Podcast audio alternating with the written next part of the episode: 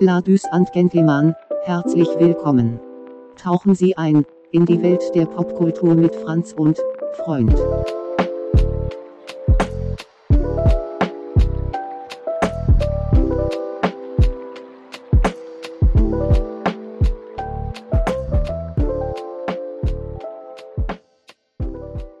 Hey Franz, Hey Freund. voll schön wieder äh, da zu sein Ja, in das unserer stimmt. Küche, Ja. Immer aufzunehmen. Ist, ja- ist auch noch meine Küche irgendwo, das stimmt. Obwohl ich ja gar nicht mehr wohne. Genau. Der Podcast gestartet vor äh, anderthalb Jahren ungefähr, Hm. als äh, zwei WG-Partner machen zusammen ähm, machen zusammen Podcast zu Beginn der Corona-Zeit und jetzt ähm, trennen sich unsere lokal gesehen unsere Wege. Der Podcast hört nicht auf. Corona auch nicht. Aber Corona auch nicht, genau. Vierte Welle gestartet, auch von diesem Podcast. Ähm, genau, wir haben jetzt lange äh, so ein bisschen eine Sommerpause gehabt, weil einfach viel, viel los war. Ja. Und jetzt haben wir gedacht, bald passiert etwas, was eigentlich hätte früher passieren sollen, aber Oh ja. jetzt quasi, quasi kurz, also quasi wir sind, wir hören es schon im Nebenzimmer, aber die Tür ist noch nicht geöffnet, nämlich Mm. zu dem neuen Dune-Film von Villeneuve. Und wir dachten, wir hauen jetzt mal vielleicht eins, vielleicht zwei, vielleicht sogar drei, mal gucken, Dune-Folgen raus. Ähm, damit ihr so ein bisschen gehypt seid äh, und Genauso gehypt wie wir. genau, ja. Und wa weil es jetzt mal ohne Scheiß seit Tenet letztes Jahr so wirklich Blockbuster-Kino technisch das Interessanteste ist äh, seit einem Jahr gefühlt. Von daher Ja. ist es, finde ich, schon wert, sich mal ein bisschen damit auseinanderzusetzen. Das stimmt. Mit dem, und das ist ja nicht nur der Film, der interessant ist, sondern alles, was im Hintergrund auch Hm. abgeht. Ja.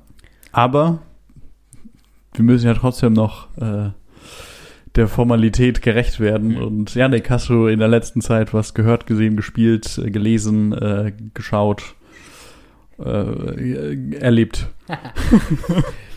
Ey, tatsächlich nicht. Ich habe super viel, also so um die, um die Ohren gehabt die letzten Wochen. Ähm, ich habe äh, so ein paar Sachen revisited, weil ich äh, gemerkt habe, irgendwie der, der Nostalgie-Janik in mir, der hat äh, Bock, gefüttert zu werden. Ähm, der möchte gestreichelt werden. das Gefühl von Sicherheit wieder äh, äh, möchte kommen. Deswegen, ich habe äh, Skyrim mal wieder angefangen, auch nach unserer Oh. Elder Scrolls-Folge Ja. Äh, und so, so, so dumme Sachen einfach mal wieder an, angefangen mir anzuschauen und zu gucken. Aber was für mich tatsächlich Neuland war in letzter Zeit, war, ich habe die erste Folge der neuen He-Man-Serie auf Netflix geguckt, weil ich dachte, Mhm. der Nostalgie-Janik, ich habe nie He-Man gesehen als Kind, aber vielleicht trotzdem ist kommen. das, so das innerliche Kind wird gefüttert. Ich habe mir die erste Folge angeguckt, der neuen Netflix-Serie. Das sage ich jetzt als jemand, der noch nie Kontakt mit He-Man hatte vorher. Was für eine Scheiße, Alter. Da ist ja Power Rangers besser gewesen. Hm. Super, also so richtig. Also die Animationen sind scheiße. Gut, das waren sie wahrscheinlich früher, war es bestimmt noch schlimmer. Die Charaktere sind super wild irgendwie. Und es ist wirklich so für so Kinder, die irgendwie ein Aufmerksamkeitsdefizit haben, weil du nach, nach, du hast nach allen zwei Minuten einfach eine neue Schlacht und neue, neuen Plot-Twist irgendwie. Und es ist so, und die, die Folge ging 25 Minuten. Das Oha. war so, okay, krass, nee, dafür bin ich zu alt, ey, das ist mir irgendwie blöd. Hm. Also, falls He-Man Freunde und Freundinnen da draußen sind, die jetzt sagen, du hast es auf dem falschen Augen gesehen, dann meldet euch gern, es würde mich interessieren. Ich fand es richtig, richtig blöd, einfach richtig dumm. Ja. Franz, was hast du gesehen, gehört, gespielt, gelesen? Ähm, ich habe was gehört, was äh, Altes, was ich aber wiedergefunden habe. Äh, heute den Tag über relativ, relativ viel. Ach, Und vor zwei Tagen auch. aha. Ja. Otto Walkes ist anscheinend auf Spotify. das ist für mich so, so, so ein Kindheitsding. Irgendwie habe ich den immer gefeiert. Irgendwie dieses hardcore verballerte äh, äh, Komödien, ko komödianische Dingens. Ähm, und es hat mich irgendwie sehr gefreut heute beim, heute beim Streichen. Also wir haben uns nicht nur für euch getroffen, sondern auch privat. Ja. Ähm, das noch, das noch mal zu hören. Und das wäre irgendwie cool. Ein bisschen Kindheit wieder aufleben zu lassen. Aber ich äh, habe jetzt, habe auch gemerkt, ich habe äh, angefangen, wieder was zu schauen, was ich vorher äh, irgendwie immer abgebrochen habe. Es ist auch eher eine Kinderserie, und zwar ähm, Avatar. äh, Der Herr der Elemente. Feuer, ach so, ja. Feuer, Feuer, Wind, Wasser, Waterbender, äh, Dings. Erde. Ja, Hm. genau. Und bin da jetzt durch die erste Staffel schon durch. Hab angefangen Mhm. nach meiner zweiten Impfung, weil ich da irgendwie einen Tag lang äh, krank lag und dann äh, einfach zehn Folgen mir reingeballert habe, so richtig quer durch den Korb, Alter. Ähm, und muss sagen, ist eigentlich echt cool. Hm. Also, das ist äh, stabil, würde ich mal sagen. Ne? Das ist stabil. Ja. Irgendwie finde ich, den- finde ich die Worldbuilding ganz cool und äh, auch, auch so ein bisschen, dass Charaktere nicht nur einfach böse sind, sondern auch irgendwie eine intrinsische ähm, Motivation dafür haben, was sie tun. Hm. Das, ist, äh, das freut mich gerade ein bisschen, das zu sehen, obwohl es halt eher so seichte Kost ist, würde ich Hm. jetzt mal sagen. Es wird da trotzdem äh, also, für, wenn ihr Kinder habt, die zuhört, die zuhört, die gerade äh, gerne irgendwie äh, Zeichentricksachen hören, äh, sehen wollen, hören wollen, äh, sehen wollen, schaut mit den Avatar, das ist auch was für Mhm. Ältere. Das Ja. ist, äh, würde ich sagen, die Kinderserie, das Kinderserien-Pendant zu ähm, Disney-Filmen. Hm, ja, voll. Das kann ich total fühlen, ja. Ja. Witzig, ja. Ich habe die auch mal gesehen eine Zeit lang. Weil ich war mit einer jungen Dame zusammen, die war Fan davon und dann habe ich irgendwie ganz viel geguckt Hm. äh, davon. Aber als dann die Beziehung zu Brüche, äh, zu, Bruch, äh, zu Brüche ging, ging dann auch meine Beziehung zu dieser Serie zu Bruch. Mensch. Aber ähm, ich habe die auch immer sehr positiv als Erinnerung. Aber würdest du sagen, also wie brutal ist die Serie? Also ab wie vielen Jahren würde, äh, kann man einem Kind zumuten, die zu schauen? Mm, USK ist ab sechs. Ah ja, okay. Und das, äh, da ich halt Okay. nicht unbedingt so äh, die Kinder, also für mich, ich, ich habe halt nicht so viel äh, mit Kindern Zeit verbracht, Mhm. seitdem ich selber Kind war. Ja. Deswegen, ich kenne mich jetzt gerade aus bis so knapp anderthalb, so alt ist gerade mein Neffe. ja. So, da verstehe ich so ein bisschen, was da gerade passiert. Sprechen können sie noch nicht so viel. Sie fangen an zu laufen und äh, die Eltern sagen immer, dass sie Ball sagen können, aber sie können nicht Ball sagen. Ähm, und bis dahin kenne ich mich aus. Danach noch nicht so ganz. Deswegen Ja, weiß okay. ich nicht, ob das ihn jetzt überfordern würde. Ich würde mal fast sagen, ja. Mhm. Ähm, also ein bisschen älter als anderthalb sollte das Kind schon sein. Was ich mir vorstellen könnte, was überfordern könnte, ist, dass Avatar ja auch, äh, du hast ja teilweise in so, zumindest als ich noch anderthalb war und drüber, waren häufig Serien ja so, dass so, ähm, dass jede Folge so abgeschlossen war. Hm. Und Avatar äh, ist ja auch über, einen- über einen längeren Zeitraum, äh, gibt es richtige Story-Arcs ja auch. Hm. Ich, also so ist es, glaube ich, kein Anime, aber ich habe so den Eindruck, dass es so das, was so amerikanische ähm, Cartoons angeht, am ehesten an einem Anime dran ist, Ja. von der Art und Weise auch, wie es geschrieben ist und wie so Story Arcs funktionieren. Also ich würde es am Ja. ehesten als amerikanischen Anime das, bezeichnen. Genau, ja, genau. Ja, das passt, glaube ich, ganz gut. Und deswegen kann ich mir auch vorstellen, dass wenn du so ganz jung bist, dass du das einfach noch nicht so äh, wahrnehmen kannst. So. Hm. Aber ja, das, äh, ja, spannend. Finde ich lustig, dass du das guckst. Ich finde es auch, ähm, wie du sagst, ich finde es irgendwie, ähm, ich finde es interessant. Auch, als Erwachsener hast du Spaß und als Kind lern, also so lernst du auch was. Also es ist Ja. auch nicht dummer, stumpfer, also es ist, sorry, aber jetzt mal ohne Witz, es ist nicht He-Man. was für eine Scheiße, ey.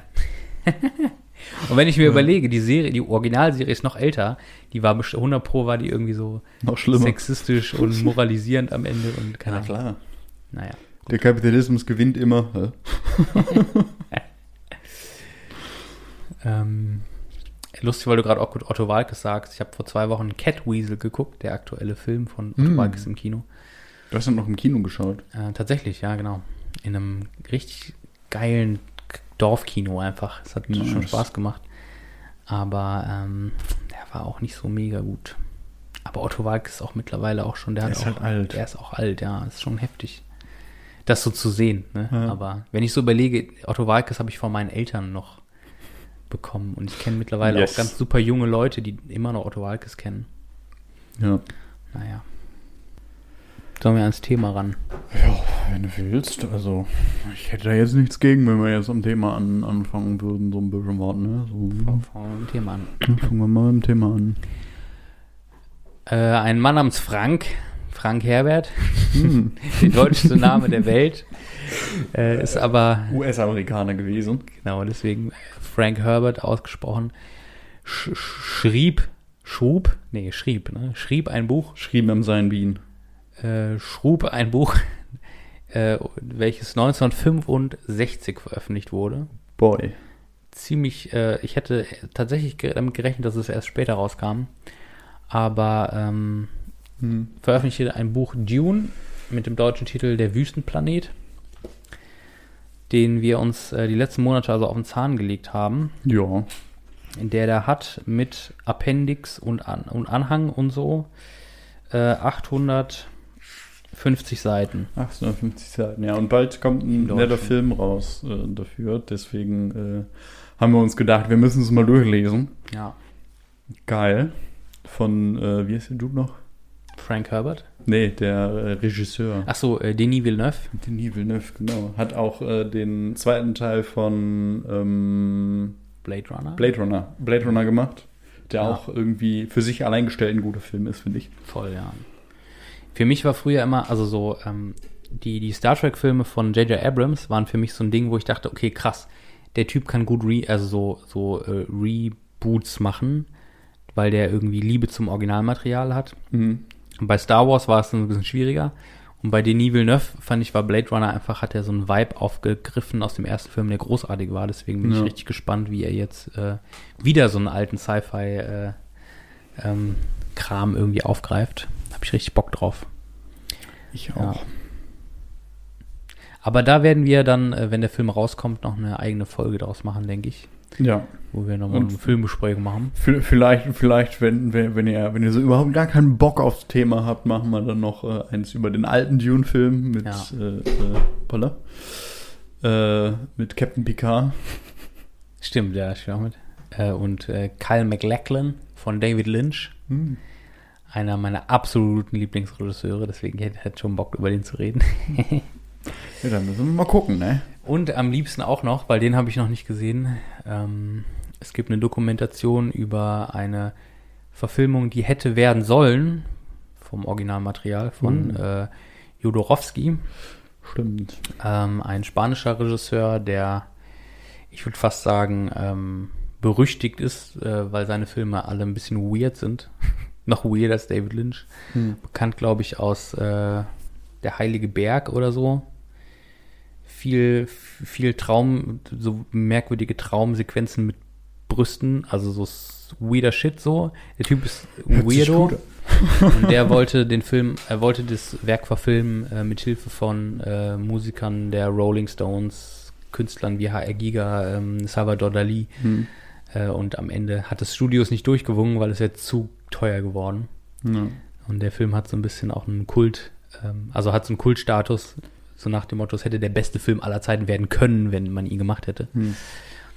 Das äh, könnte man auch noch aufgreifen, bevor dann der Film von Villeneuve äh, released wird. Übrigens für äh, sehr aufmerksame Zuhörer. HR Giga ist, äh, weil Hm, das, das stimmt. von den zwei, das von den zwei Künstlern war, also äh, Wer war der andere? Dali. Dali Dali, kennt man, das ist der Mann mit dem Schnurrbart, der ist äh, in, der, in der großen, weiten Welt bekannt. HR Giga hat ähm, das Alien-Design übrigens auch mitgemacht. So ein bisschen, also äh, Oder HR, äh, hast du gerade HR hast du gerade gesagt, äh, Hans Rüdger heißt er, der ist Hans Schweizer Rüdger. eigentlich gewesen. der Hans Rüdger Giga. Hans Rüdger. Ja. Ähm, Hans Rüdger. Hans Rüdger Giga. Äh, genau. Ähm, haben wir haben wir über die Alien-Filme haben wir auch ein, äh, Ja. Folgen gemacht. Also heute hört euch die an, wenn ihr die nicht gehört habt. Kleine Empfehlung Ja. noch hier nebenbei, ne? Ja, natürlich. Sehr gut. Aber heute quatschen wir über das Buch von Frank Herbert Der Frank. aus 1965.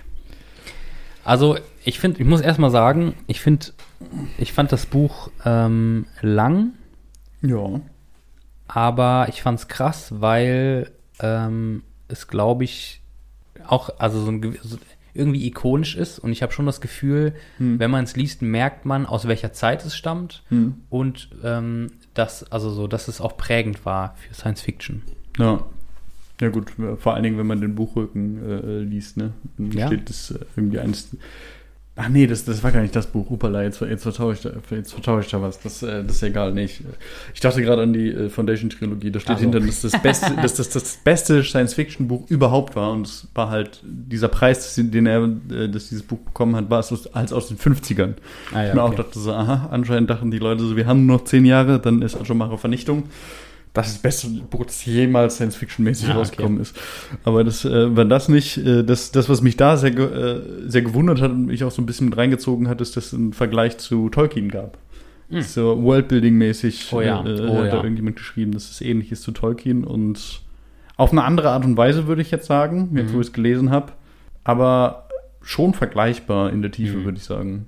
Ja. Tolkien ist ja sehr viel über Sprache und irgendwie so ähm, unterschiedliche Rassen, ähm, die, die er sich da ausgedacht hat, die dann irgendwie immer aus Wobei ich Mythologien kommen. sagen Kulturen, weil da, also es geht ja, es gibt ja nur Menschen in dem Sinne. In dem, Nee, also nee bei Tolkien, in, bei in dem Tolkien. Buch. Ach so, Bei also ich dachte Tolkien. schon, Ich, ja. Nee, nee. Und äh, ähm, bei, bei, bei, äh, bei Herbert ist es halt unfassbar gut, wie du da unter, unterschiedliche Kulturen, das, was du gesagt hast. Jetzt kommt gerade unser Essen, aber ich rede trotzdem ein bisschen weiter und du gehst zum, zum Dingens. Äh, Ja, bis wie unterschiedliche, wie unterschiedliche Kulturen halt einfach da gezeigt werden und aufgebaut werden und es ist irgendwie nett und rund und so zusammen und es passt alles und es ist schön.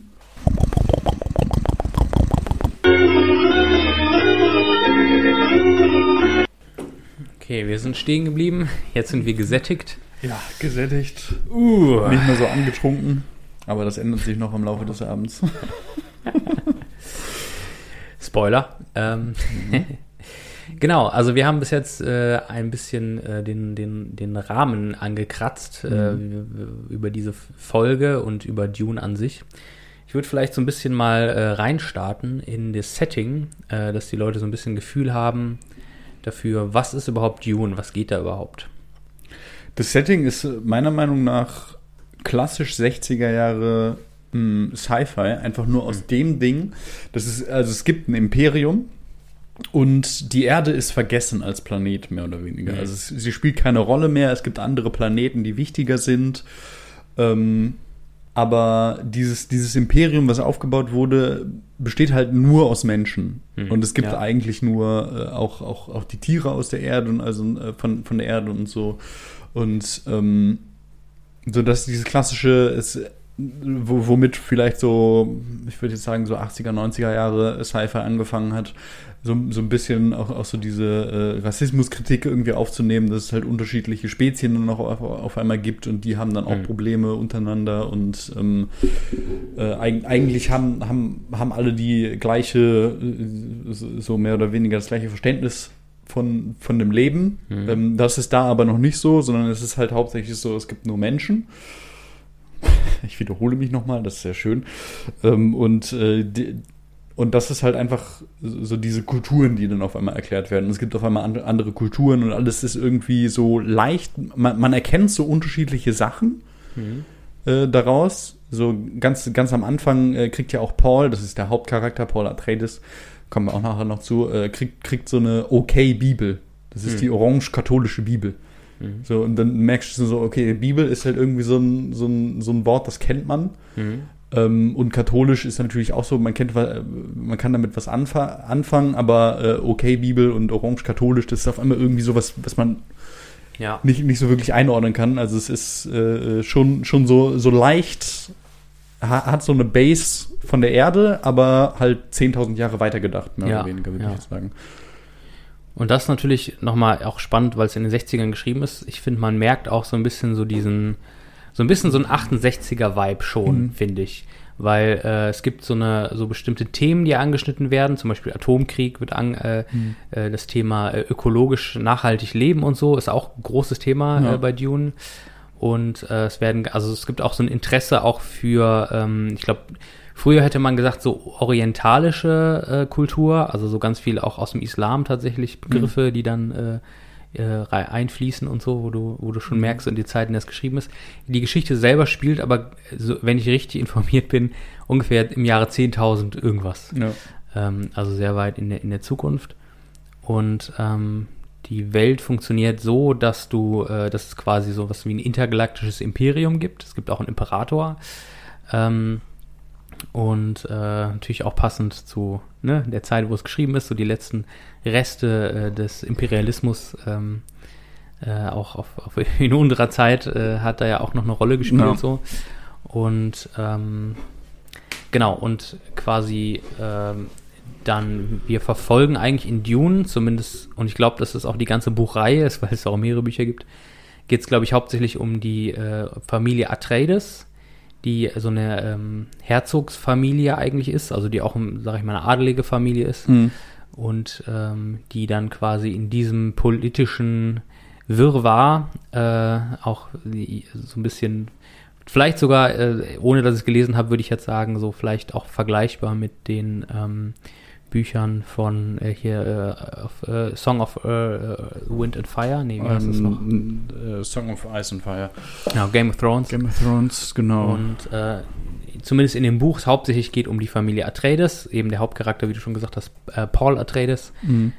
und deren Konflikt mit der Familie Harkonnen, ähm, der dann eben genau. ganz besonders eben, also die Familie Atreides, die ursprünglich ähm, Herzog einer andere, eines anderen Planeten war, wo es unendlich viel Wasser gab und alles war schön und toll. Kaladan. Kala, wie viel? Wie heißt es? Kaladan. Kaladan.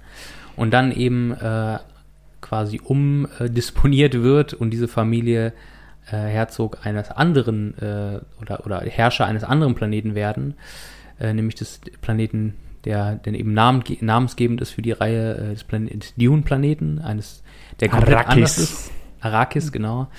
Ähm, äh, eines, eines Wüstenplaneten eigentlich, wo Wasser quasi äh, Mangelware ist und äh, dann in politischen Intrigen verwickelt werden äh, und die Familie immer weiter reingezogen wird und man eine komplette Welt sich eröffnet Ja. und eben die Abenteuer des jungen Paul Atreides, äh, in die man da rein Und- fällt. Und, und auch bei Arrakis, finde ich, äh, fand ich, als ich das gelesen habe, schon, schon da fing es an mit dem Worldbuilding, das so geil ist.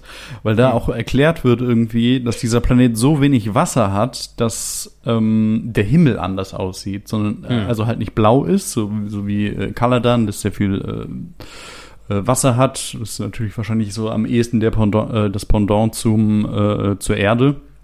Und dass der Himmel blau ist, sondern dass er immer so, einen- so, so einen schwarzen Schimmer dabei hat, weil das Wasser so Ah, okay. wenig ist, dass man halt einfach diesen, diesen klassischen blauen Himmel nicht hat, sondern sofort das Weltall mehr oder weniger sieht.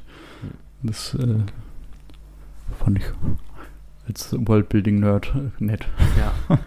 Ja, das, also das, äh, gerade das Worldbuilding äh, ist natürlich äh, so viel, so reich an, an Kulturen und, und an äh, politischen, das politische System und Hm. auch so das ganze Thema, ähm, äh, sag ich mal so, äh, sag ich mal, Geologie und so, wie, wie ist eigentlich äh, die Welt beschaffen, äh, die Planeten beschaffen und so. Ist halt, also ist hochspannend, sehr detailliert auch, aber richtig cool. Und ich würde sogar fast sagen, wenn man Interesse an, an Tolkien hat, was das Worldbuilding angeht, an Science Fiction Hm. und vielleicht sogar auch so an so geopolitischem Hickhack wie jetzt bei Game of Thrones, dann ist eigentlich Dune äh, Leseempfehlung, würde Ja. ich sagen, an der Stelle auf jeden Fall. Das stimmt. Genau, die, die, die Herrscher vorher von Ar äh, Arrakis, das äh, ist das Haus Harkonnen, wobei das Barone sind, äh, mit, mit dem, der, der Mensch an der Spitze ist äh, Wladimir Harkonnen. Und äh, das ist so der Hauptantagonist, zumindest im ersten Buch. Und der ist auch so geil beschrieben, finde ich. Voll, Äh, Das erste Mal, dass er, dass er beschrieben wird, er wird halt so unfassbar übergewichtig Ja. und verschwitzt und irgendwie so, so richtig, eklig, ja. so, so richtig eklig beschrieben. Und es wird dann auch irgendwie gesagt, dass er nicht, äh, dass er immer so Suspensoren hat, Hm. dass er, äh, die sein Körpergewicht tragen, weil er sonst halt irgendwie nicht normal, äh, normal laufen könnte. Und das ist Ja. halt irgendwie, schafft, schafft schon so ein Bild von diesem Charakter, wo du weißt so, okay, es ist halt einfach der Böse. Ja. Und ähm, da, da finde ich es halt auch gut, auch äh, ähm, um jetzt nochmal genereller zu diesen zwei großen Häusern zu kommen, von den Atreides und den Harkonnen, finde ich bei diesem Buch auch so geil, dass irgendwie mit so Archetypen gespielt wird. Ja, stimmt.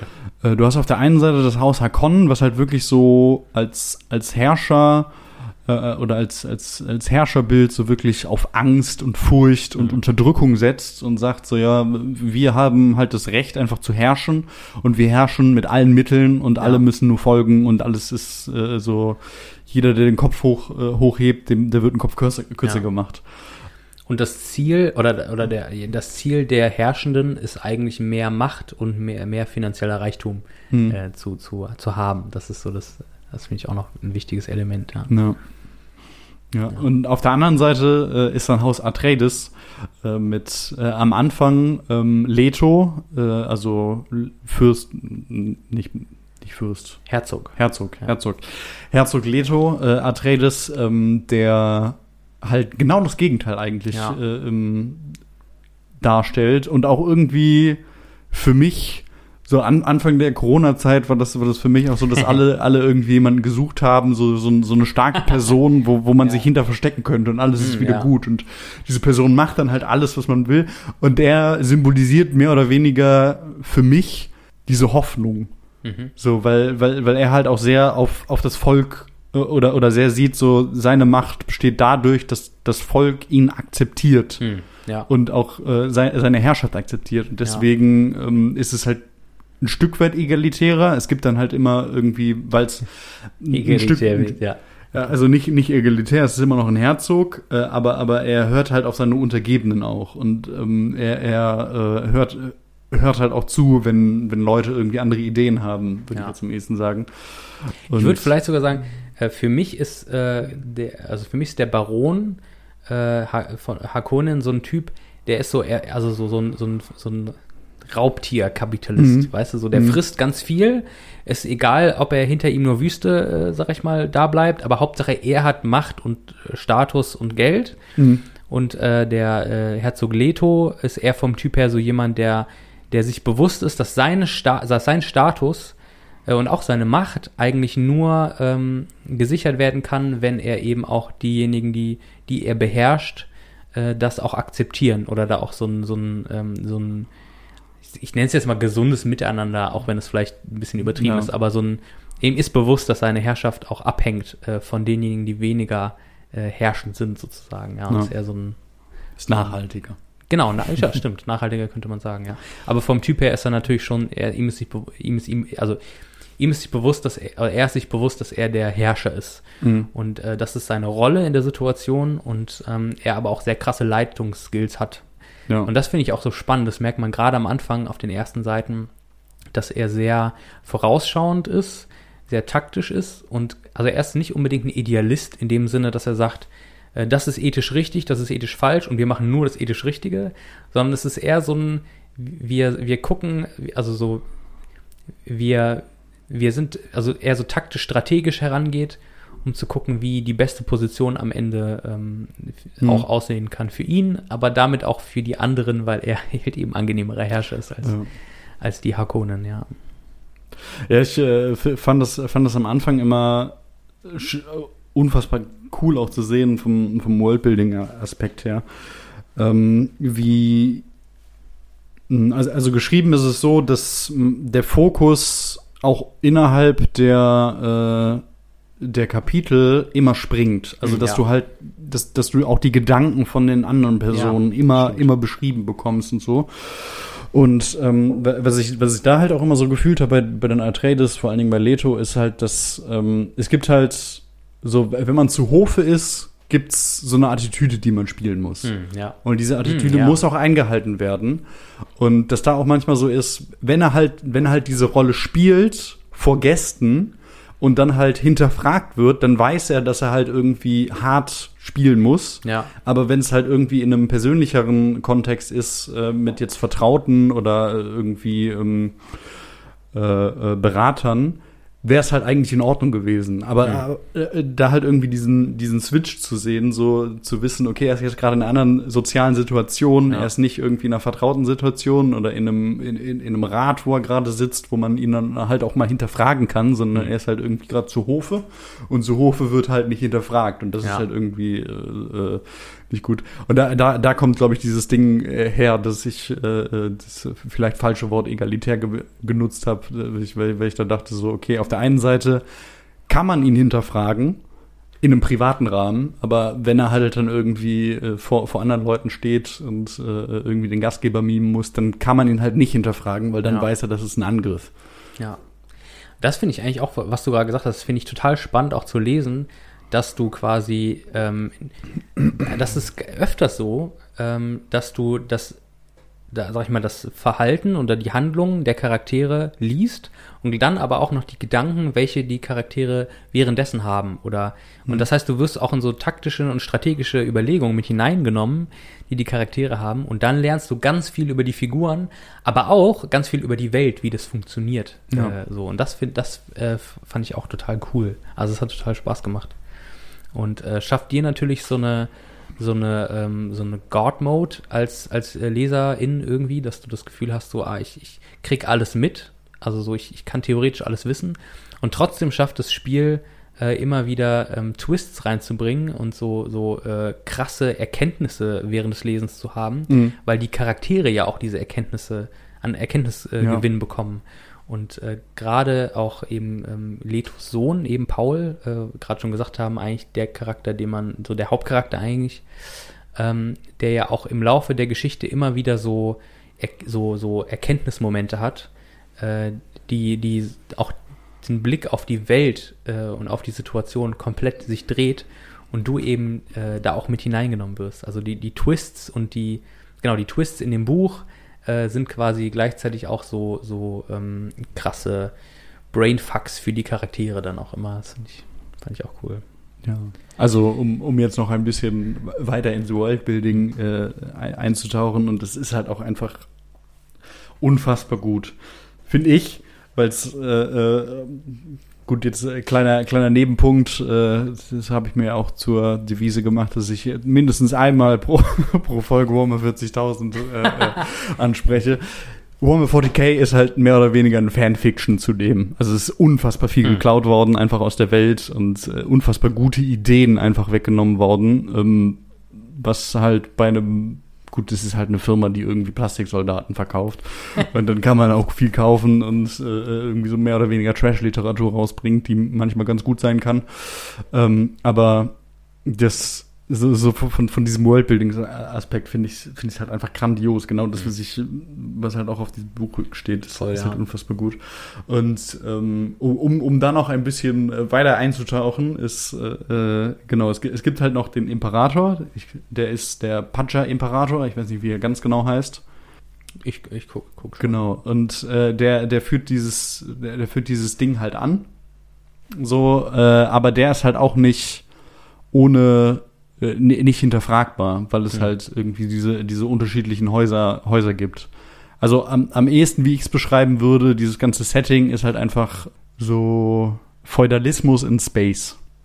Ja, es, es, Ja, ist, es ja. sind halt irgendwie so, so Feu- Feudalismus-Titel, genau wie, wie gerade auch schon gesagt, so es gibt den Fürst, es gibt den Baron ähm, und äh, äh, und den Herzog äh, und all sowas und und dann natürlich noch den Imperator Hm.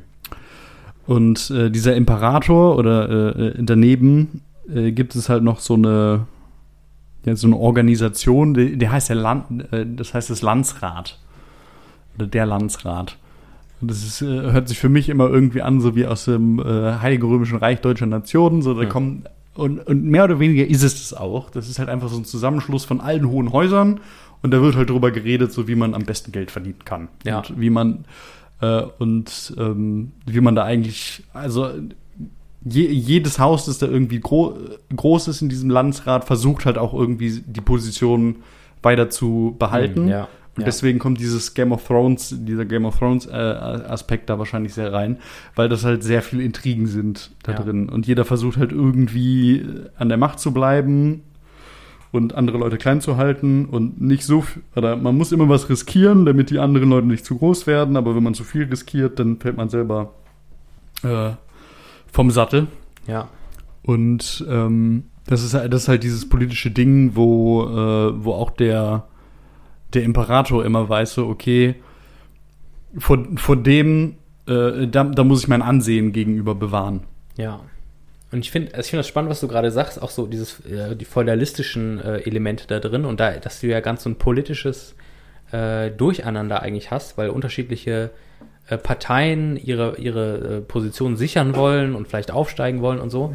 aber du ja noch, und das ist dann wieder das, Imperialistische dabei, oder auch so, so das Thema Kolonialismus und so, dass du ähm, auch noch eine, eine, sag ich mal, nicht adelige Partei hast, ähm, die auch sehr viel Macht hat, äh, nämlich wirtschaftliche Macht. Also wenn du jetzt so überlegst, so dieses, weiß ich nicht, gab ja auch so diese, ähm, keine Ahnung, wie hieß das noch in Großbritannien, diese Indien, ähm, Äh, äh, East, East Indian Company. East Indian Company, genau, dass du quasi so äh, ähm, quasi, äh, also so Handels ähm, äh, hattest, die dann Mhm. auch ganz viel politische Macht ausüben konnten. Und das Oh, hast du ja. in Dune eben auch. Ich weiß gar nicht, wie heißt denn nochmal diese Handels... Die Mafia. Die Mafia. Ah ja, okay. Ach, okay.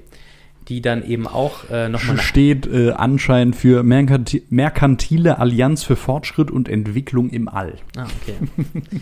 Die äh, quasi sowas wie sowas wie so eine East Indian Company irgendwie Hm. intergalaktische East Indian Company bilden, also die quasi so eine ähm, also wirtschaftliche Macht haben äh, und in diesem ganzen politischen feudalistischen Hickhack irgendwie mitmachen, aber doch eine Partei ist, die extrem viel Macht hat, auch obwohl sie in diesem adeligen, äh, sag ich mal, traditionsorientierten ähm, Durcheinander eigentlich keine Stimme haben, aber einfach weil sie äh, Kapital haben sozusagen, haben, äh, machen sie damit Ja. und sind ein extrem wichtiger, wichtiger Teil. Geil, ich merke gerade, wie wir so mega schon in die Tiefe gehen, was Worldbuilding angeht. Das stimmt. Ich glaube, das ist aber auch nicht schlecht, weil wenn wir jetzt die, mit der Geschichte anfangen, fängt das Spoilern ganz schnell an. Ähm, Mhm. Das heißt, wenn ihr jetzt zuhört und sagt so, okay, wir wollen so ein Gefühl kriegen für Dune, bevor ich irgendwie den Film gucke oder der mir vielleicht Lust macht auf das Buch, wir gehen jetzt so ein bisschen aufs, auf die Welt ein, äh, auf den Kontext und dann später nochmal genauer auf die Geschichte. Mhm. Aber dann wird es wahrscheinlich für manche, äh, die dann sagen, oh, ich höre lieber nicht zu, wenn ich mich nicht spoilern lassen will. Also Dann kriegt ihr ein Geräusch, beziehungsweise wie Genau. Ein, ein. Geräusch, was sich anhört wie ein Wort, un, äh, ungefähr Spoiler-mäßig äh, hört sich das dann an, dieses Geräusch. ja. Das wird dann gesagt und dann äh, geht es ein bisschen tiefer in die Materie, genau. Aber die Mafia, ähm, da ist ja auch das Ding, ähm, wo man jetzt vielleicht drauf kommen könnte, ist, warum Arrakis eigentlich so wichtig ist Mm, als oh Planet. ja.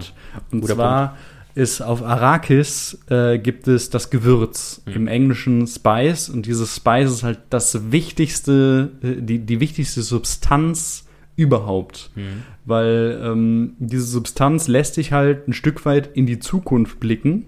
Oder du, du hast immer so ein Mm, bisschen ja, mehr ja. Verständnis, was in der Zukunft passieren wird. Und dadurch können halt ähm, Navigatoren Mhm. im, im Weltraum äh, äh, die beste Route finden. Ja, Und ohne dieses Spice ist das halt nicht mehr möglich. ja.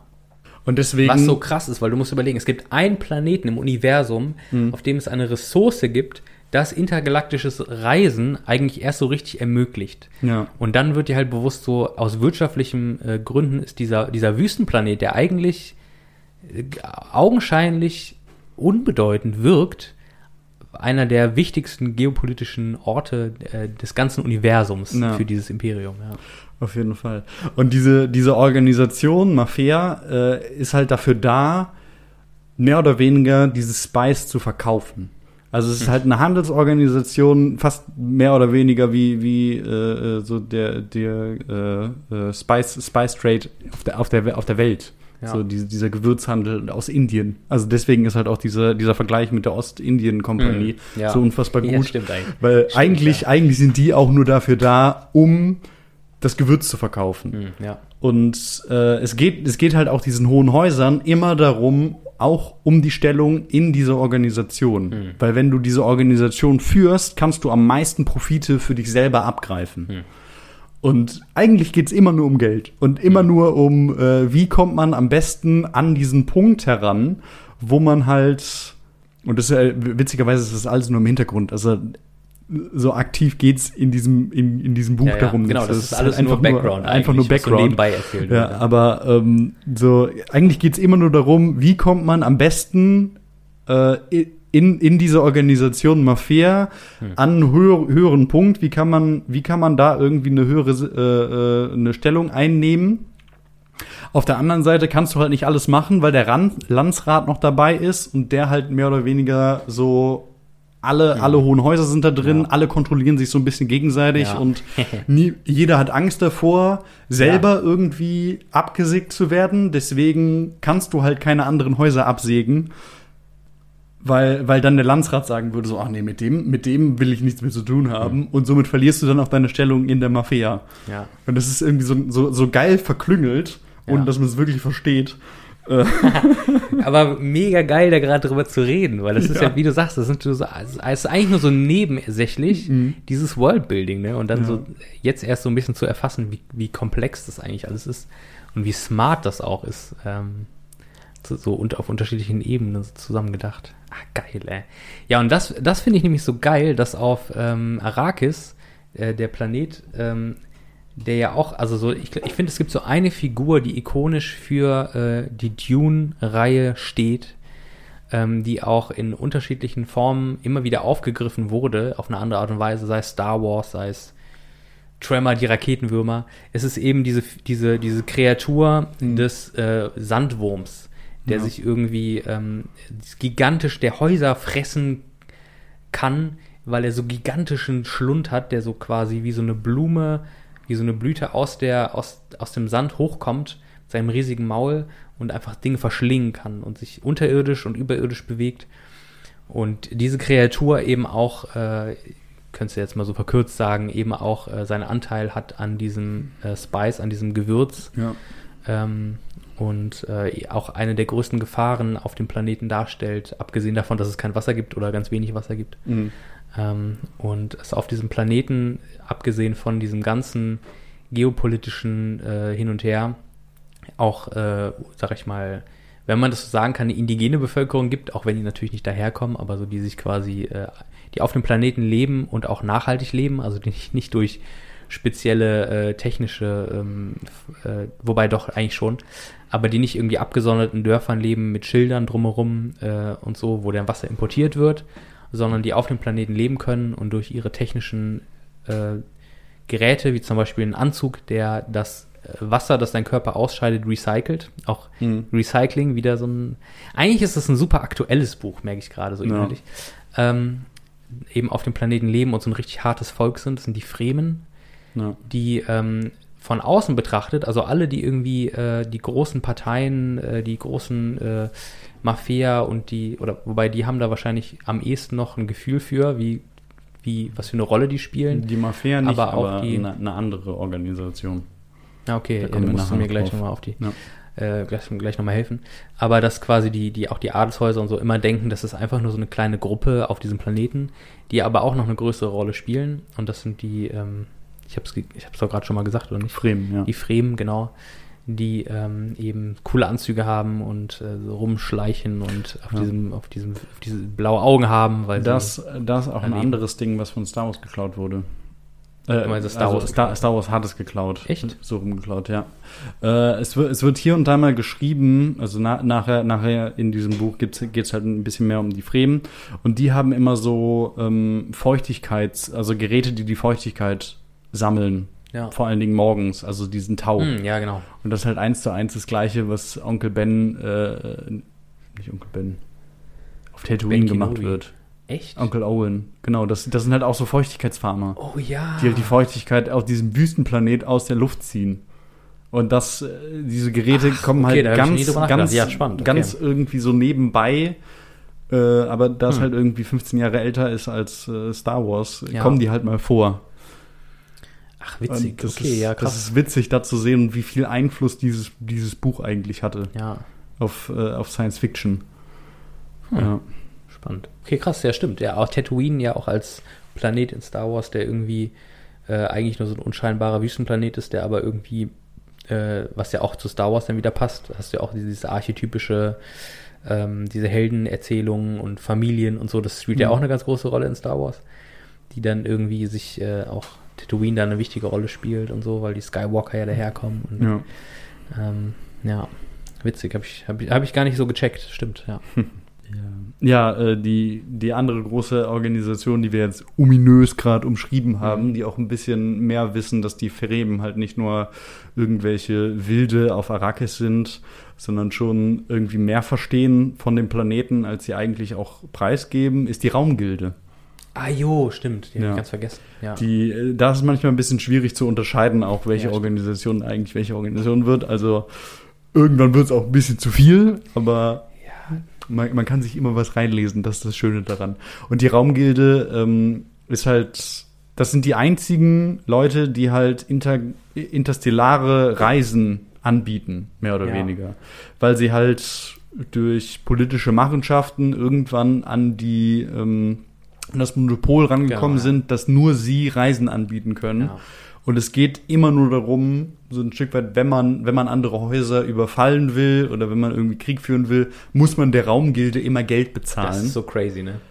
um, um transportiert zu werden. So, Ja. und, und das wird immer teurer und immer teurer, weil Monopole sind halt einfach Ja. nicht gut. Das wird auch da schon klar. Äh, wobei, da wird, da sind ja Monopole mehr oder weniger gut, weil sie halt Krieg verhindern, aber lassen wir das. aber äh, diese Raumgilde wird halt mehr oder wird halt auch so äh, erzählt, die wird immer abgefahrener und Ja. immer abgefahrener. Und diese Leute, die da, ähm, die in dieser Raumgilde sind, die können auch gar nicht mehr ohne Gewürz überleben, weil diese Droge halt abhängig macht. Und irgendwann musst du sie halt immer nehmen, Ja. sonst stirbst du. Ja. Also, ähm, genau. Und ähm, ja, diese Raumgilde äh, hat irgendwie, und das ist, das ist von, von Anfang an, beziehungsweise ja, vielleicht, vielleicht ab so einem Viertel im Buch wird es klar, ähm, dass die irgendwie mit den Fremen unter einer Decke stehen. Weil halt so, ähm, so Beobachtungssatelliten, die werden halt einfach nicht über Arrakis eingesetzt. Und deswegen Mhm. weiß man halt über ganz viele Landflächen von diesem Planeten, äh, so, so in der, in der, Kla äh, in diesem klassischen Landsrat oder äh, diesen, diesen hohen Häusern, wissen halt einfach nicht, wie es aussieht. Es gibt Ja. halt irgendwie so ein paar Städte, die man kennt, ähm, und dann werden, werden halt immer so äh, diese, diese Spice, äh, Spice-Fabriken abgesetzt, wo die, die dann halt äh, diese, dieses Gewürz ähm, zubereiten oder aufbereiten, da- dass es dann verkauft werden kann. Aber so wirklich, was sonst auf diesem Planeten Mhm, passiert, ja, genau. ob es da irgendwo Wasser gibt Ja. oder es wird immer von irgendwelchen Polkappen erzählt, weiß man nicht. So die, Ja. Die südliche Wüste ist immer unbekannt. Genau, der, der, genau, die südliche Teil des Planeten ist immer quasi, da, da gibt's gar nichts, da passiert auch nichts. Da sind nur diese, diese Würmer, diese, ähm, ich hab den Namen vergessen, diese Sandwürmer quasi. Äh, ansonsten ist da nichts. Das sagt immer diese, die, die Ra äh, Raumgilde. Ähm, aber ich habe das, was ist unter einer Decke? Ich habe das immer so verstanden, dass es wie so eine Patt-Situation ist. Also so die, die Raumgilde kriegt mit, weil sie ja also einfach essentiell abhängig sind von dem, von dem Gewürz, kriegen halt mit, dass die, äh, dass die, ähm, äh, nee, wie heißt die? Fremen. Fremen. Okay. Ähm, gar nicht so eine äh, irrelevante Rolle spielen und dass sie quasi sagen, okay, wir lassen denen so Handlungsspielraum, damit wir, äh, sag ich mal, unser Gewürz sicher sind. Aber es ist nicht, dass sie unter einer Decke stecken im Sinne von, dass sie abgesprochen sind. Also, dass sie sich, dass sie quasi in einem Team sind, oder? Also, Sie sind nicht in einem Team, Ja. aber abgesprochen haben sie sich. Das ist so, dass ähm, die Fremen ähm, mit Gewürz die, äh, die Raumgilde bestechen, dass sie, Ah, dass jo, sie ach, keine, stimmt. äh, ja, logisch. Ach, ja, stimmt. dass sie keine Satelliten Ja, äh, erinnere der. Wüste. Es gibt doch auch, das fällt mir gerade noch ein, es gibt doch auch ein ganz spannender Charakter, äh, oder das ist ja auch so ein Ding, dass so ähm, ähm, Ökologen, Ökologinnen Mhm. äh, da sind. Die sind aber angestellt von, Vom Imperator immer. Das sind im, Ja, genau. immer imperiale äh, Botschafter oder Beauftragte, irgendwie Ja. sowas. Und die sind meistens dafür da, dass man halt so ein Terraforming macht. Ja, ich würde vielleicht, ähm, bevor wir inhaltlich also so in die Story gehen, vielleicht nochmal ganz kurz einfach ein paar Charaktere abgrasen, die spannend Mm, Ich Oder so ganz es, grob, gibt, oder? es gibt auf jeden Fall noch eine Organisation, die man, äh, die wir besprechen müssten, weil sie auch sehr wichtig ist. Und ich habe vielleicht auch Ah, so ein bisschen drumherum geredet. Bene Gesserit? damit sie- Genau, die Bene Gesserit. Ähm, Stranger Name. es ist ein sehr stranger Name und es ist halt, ja, vielleicht, vielleicht noch zwei Sachen. Danach kommt noch eine kleine äh, Kleinigkeit, die man äh, gut, gut äh, als Worldbuilding verkaufen kann. Ähm, die Bene Gesserit sind halt, äh, ist so ein Orden von Frauen, würde ich sagen, die halt psionisch Ja. begabt sind. Also sie können halt, und es wird immer so ganz richtig erklärt, was sie können, wird es eigentlich nie. Irgendwie können sie so ein bisschen Gedanken lesen. Ja. Oder zumindest erkennen, was Leute, äh, äh, was, was Leute denken, was Leute fühlen. Manipulieren auch. Manipulieren sehr gut. Und ähm, sie, sie haben halt, äh, was, was auch immer sehr geil beschrieben wird, sie haben eine, eine Stimme oder so, ein, Hm. so, so, so eine hm, ja. äh, sie, sie, sie können durch, da, dadurch, dass sie halt irgendwie mehr verstehen, als, als es eigentlich, als man eigentlich so als normaler Mensch versteht von Menschen, können sie halt mit bestimmten Stimmlagen, bestimmten Wörtern, bestimmten Tonlagen, äh, können sie halt Befehle aussprechen, die andere Menschen dann halt zwanghaft befolgen. Ja. Und da Fast kann man wie so, wie so Magie irgendwie so. Ja, Ja, ist, das, äh, am, am ehesten wie, wie Magie, genau. Und so einer deswegen Psycho- äh, ist, da, da ist auch das Haus Harkonnen äh, relativ besonders, weil äh, Wladimir Harkonnen keine Bene Gesserit bei sich am Hof hat, Hm, ja. weil er die, die werden dann immer die Hexen genannt. Äh, er, er vertraut diesen Hexen halt nicht. Ja. Und ähm, genau, aber die, die sind auch immer so nebulös im Hintergrund irgendwie dabei, so im Schatten. Und die haben auch irgendwie so einen Plan. Die wollen Mhm. nämlich den Quitsack Hesserich oder Hedderich, Äh, Quiz Haderach, glaube ich. Quitzhaderach. Äh, Die, die Worte sind recht schwierig. Ja. Ich hoffe, ich hoffe, es wird uns vergeben. Quiz Haderach, meine ich, ja. Quitzhaderach. Aber das sind auch, das ist auch so, das sind so Wörter, die man irgendwie mal liest und dann, äh, die sich im Kopf formen, aber die man wahrscheinlich nie so genau gelesen hat, sondern einfach nur so drüber hinweg. Oder Ich ein, zwei Mal einfach einmal wirklich ausgesprochen und dann Ja. kommen sie halt einfach nicht wieder vor. Genau, aber sie, sie versuchen halt irgendwie so ein Superwesen zu schaffen, weil äh, diese, wie, wie gesagt, diese, diese, ähm, dieser Orden sind halt nur Quisatz, Quisatz Haderach. So. Quisatz Haderach. Ähm, dieser Orden besteht halt nur aus, aus Frauen und das, was sie versuchen, ist halt einen männlichen, äh, einen männlichen Bene Ge- Gesserit eigentlich aus, äh, ähm, auszubilden, der dann der Quisatz Haderach ist und der dann die gesamte Galaxis verändert und all so ein Zeug. Und das versuchen, den, den versuchen die irgendwie immer hinzubekommen und irgendwie immer wie auch immer, aber den versuchen sie durch irgendwelche Pläne halt äh, aufzubauen.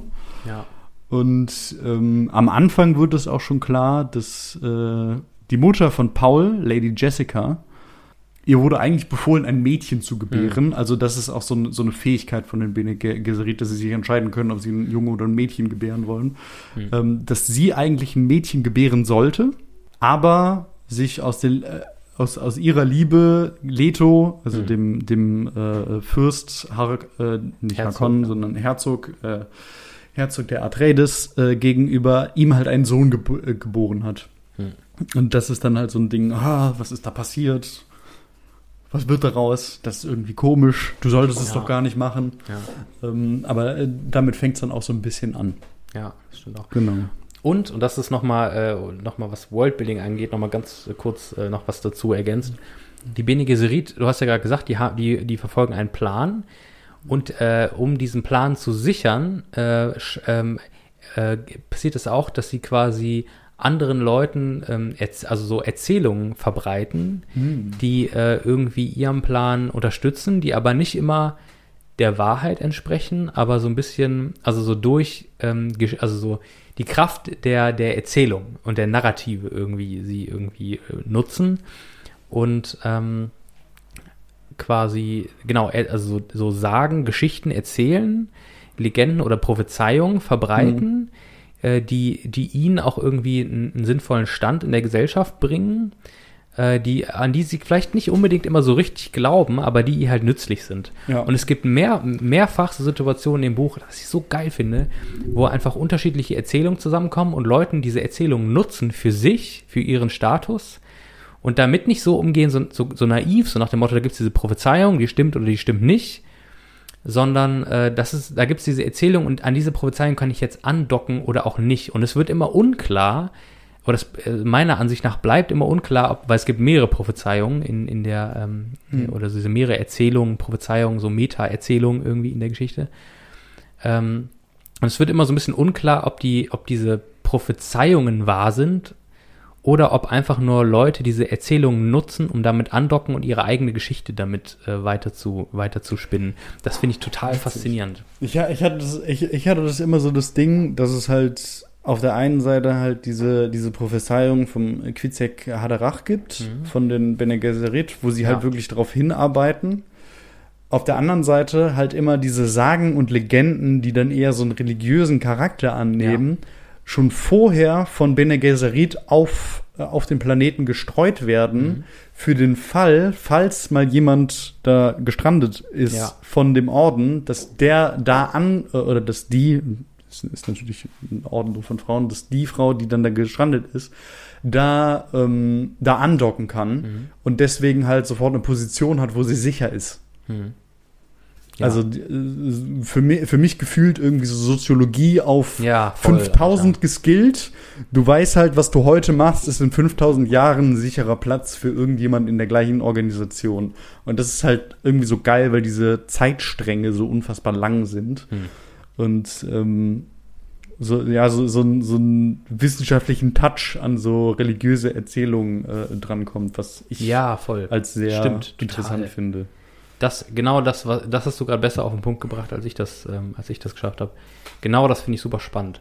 Weil da gibt es nämlich noch eine Erzählung vom, also so, auch Paul Atreides kriegt ja auch mehrere Namen. Ähm, also Usul, äh, die dann in einer, in, in einer bestimmten Kultur noch eine andere Bedeutung hat und eben ganz besonders auch äh, einen ganz wichtigen Namen für ihn. Äh, Muad'Dib, der, was inhaltlich total ähnlich an den Erzählungen der Bene Gesserit, an diesem Quisatz, sorry, dass wir gerade so abnörden mit den Begriffen, an diesem, ist auch so ist echt geil. Also, Lest dieses Buch, wenn ihr nicht Ja. versteht, aber äh, merkt, dass wir einfach gerade richtig 120% abnörden und Ja. das unfassbar geil findet, lest dieses Buch, es ist einfach geil. Das ist wirklich so, ja. Und die Erzählung des Quisatz Haderach und die, Erzäh äh, die, die, die, die Prophezeiung um Muad'Dib sich total ähneln, aber nicht so ganz klar wird, ob das eine vom, also so wahrscheinlich, und das ist auch religionssoziologisch so spannend, hat eben die Erzählung der Fremen über den Muad'Dib ähm, hat quasi diese, diese Erzählung äh, von, äh, von dem, die, die die Bene Gesserit gestreut haben, über den quasi Haderach, hat es wahrscheinlich mit äh, geprägt oder ist äh, so ein Einfluss, der damit reinkommt. Und das ist für mich auch als studierten Theologen so spannend, weil das hast du ja auch in den abrahamitischen Religionen und dass du, Ja. also so, dass du das äh, israelitische, ähm, sag ich mal, den, den Stammesglauben hast äh, und der dann später noch andere Einflüsse mit reinkommt und auch die die, die äh, Schöpfungserzählung äh, in, in, im Alten Testament, äh, in der Tora, äh, auch, sag ich mal, Anknüpfungen haben an, an ägyptische, teilweise auch an, an neubabylonische, assyrische Erzählungen. Und du merkst so, das ist alles so kulturell so ein bisschen voneinander äh, inspiriert, teilweise um sich voneinander abzugrenzen, teilweise werden Ideen irgendwie mit eingenommen. Also das ist so religionshistorisch, äh, soziologisch total spannend. Und dieses Buch oder Frank Herbert schafft es als Autor, eben diese kulturelle Dimension mit äh, in sein Worldbuilding mit einzubeziehen. Und das ist so, das ist einfach schon krass. Also so, das ist schon eine Leistung, wo ich sage, Oh ja. das ist beeindruckend. Und wir reden immer noch über Hintergrundbla. Also wir reden immer noch nicht über die eigentliche Story, sondern wir reden echt immer noch über, über das hin, hin und her, was du, was du dir erschließen kannst beim Lesen, wenn du interessiert bist und Ja. das auch bewusst liest, so, ja. Es ist, also, es ist halt so das Setting, wenn, wenn man es jetzt vergleichen würde mit Star Wars, Star Wars kennt man, das Star Wars Setting ist relativ einfach erklärt, irgendwie Ja. äh, alte Trilogie. Es gibt ein Imperium, es gibt die Rebellen, es gibt noch irgendwie so einen antiken Orden von Jedi, die so eine Mhm. Religion haben. ja. Ende. Safe. Und im, äh, in den unterschiedlichen äh, Trilogien äh, sind diese Positionen sind immer gleich, nur die Mhm. Namen wechseln. manchmal. Äh, Ja, ich, wahrscheinlich wolltest du, weil du gesagt hast, Bene Gesserit, du hast dann aber gesagt, Moment mal, es gibt ja noch andere. Ähm, das sind wahrscheinlich die Mentaten. Genau. Du darauf noch hinaus? Auf die Mentaten. Das ist, glaube ich, das Letzte, was wir als Worldbuilding unseren Leuten, äh, die jetzt Zumuten zu, können. die jetzt noch zuhören, das können wir euch noch zumuten. Und dann reden wir äh, ganz am Ende nur noch für Dennis, der immer aus, der immer aushält. Äh, genau, die Men Mentaten, was ich auch einen sehr witzigen äh, oder eine unfassbar geile Idee finde, als ich sie das erste Mal gelesen habe, nicht bei Dune, sondern bei Warhammer 40k. Und zwar Ach, der Begriff ist Mentaten. äh, nicht, nicht auch. Mentaten, Ah, aber okay. wie sie herkommen. Mentaten Ah, sind okay. menschliche Computer. Mehr oder weniger. Ja, ja. Also es gibt keine normalen maschinellen Computer mehr, weil es in der Vergangen äh, also in der Vergangenheit von 10.000 irgendwas gab es äh, so mehr oder weniger den Terminator äh, Krieg Krieg Mensch gegen Maschine. So, es gibt, es gab künstliche Intelligenzen und diese künstlichen Intelligenzen sind halt vollkommen ham gegangen, also vollkommen verrückt geworden und dachten sich so, lass mal die ganzen Menschen umbringen. Richtig geile Idee. Und die Menschen haben diesen Krieg dann halt gewonnen. Und danach wurde halt gesagt, okay, wir dürfen keine künstliche Intelligenzen mehr schaffen, die so stark sind, dass sie die eigene Existenz der Menschen bedrohen. Hm, ja. Also gibt es bestimmte Personen, bestimmte Menschen, die halt die gleichen Fähigkeiten haben wie ein, wie ein Computer, Ja, Bio- aber immer noch Menschen sind. Genau, quasi. mehr oder weniger Biocomputer. Abhängig vom, vom biologischen Körper sozusagen. Ja. Ja. Genau, und äh, die Mentaten, äh, da gibt es ja auch mehrere in der Geschichte. Hm. Und ähm, weil du gerade gesagt hast, dass äh, der Baron Harkonnen ähm, möchte ja keine Bene Gesserit haben, aber er hat quasi an seinem Hof einen Mentaten, der ja Ja. quasi äh, an, der, an dem er ähnliche, ähm, sag ich mal, Ansprüche hat oder eine ähnliche Wo, Rolle spielt. wobei? Leto, At Le- Leto Atreides äh, hat auch einen Mentaten. Ja.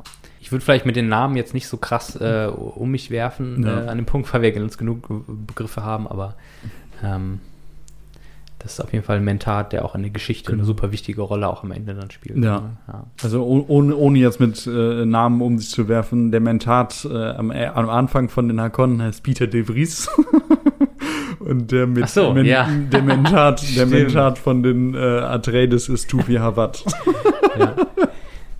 Aber muss man sich nicht merken. Ja. Ändert sich auch im Laufe der Geschichte dann ein bisschen. Mhm. Ein bisschen zumindest. Ja. Wollen wir jetzt in die Geschichte rein so ein bisschen? Können wir machen.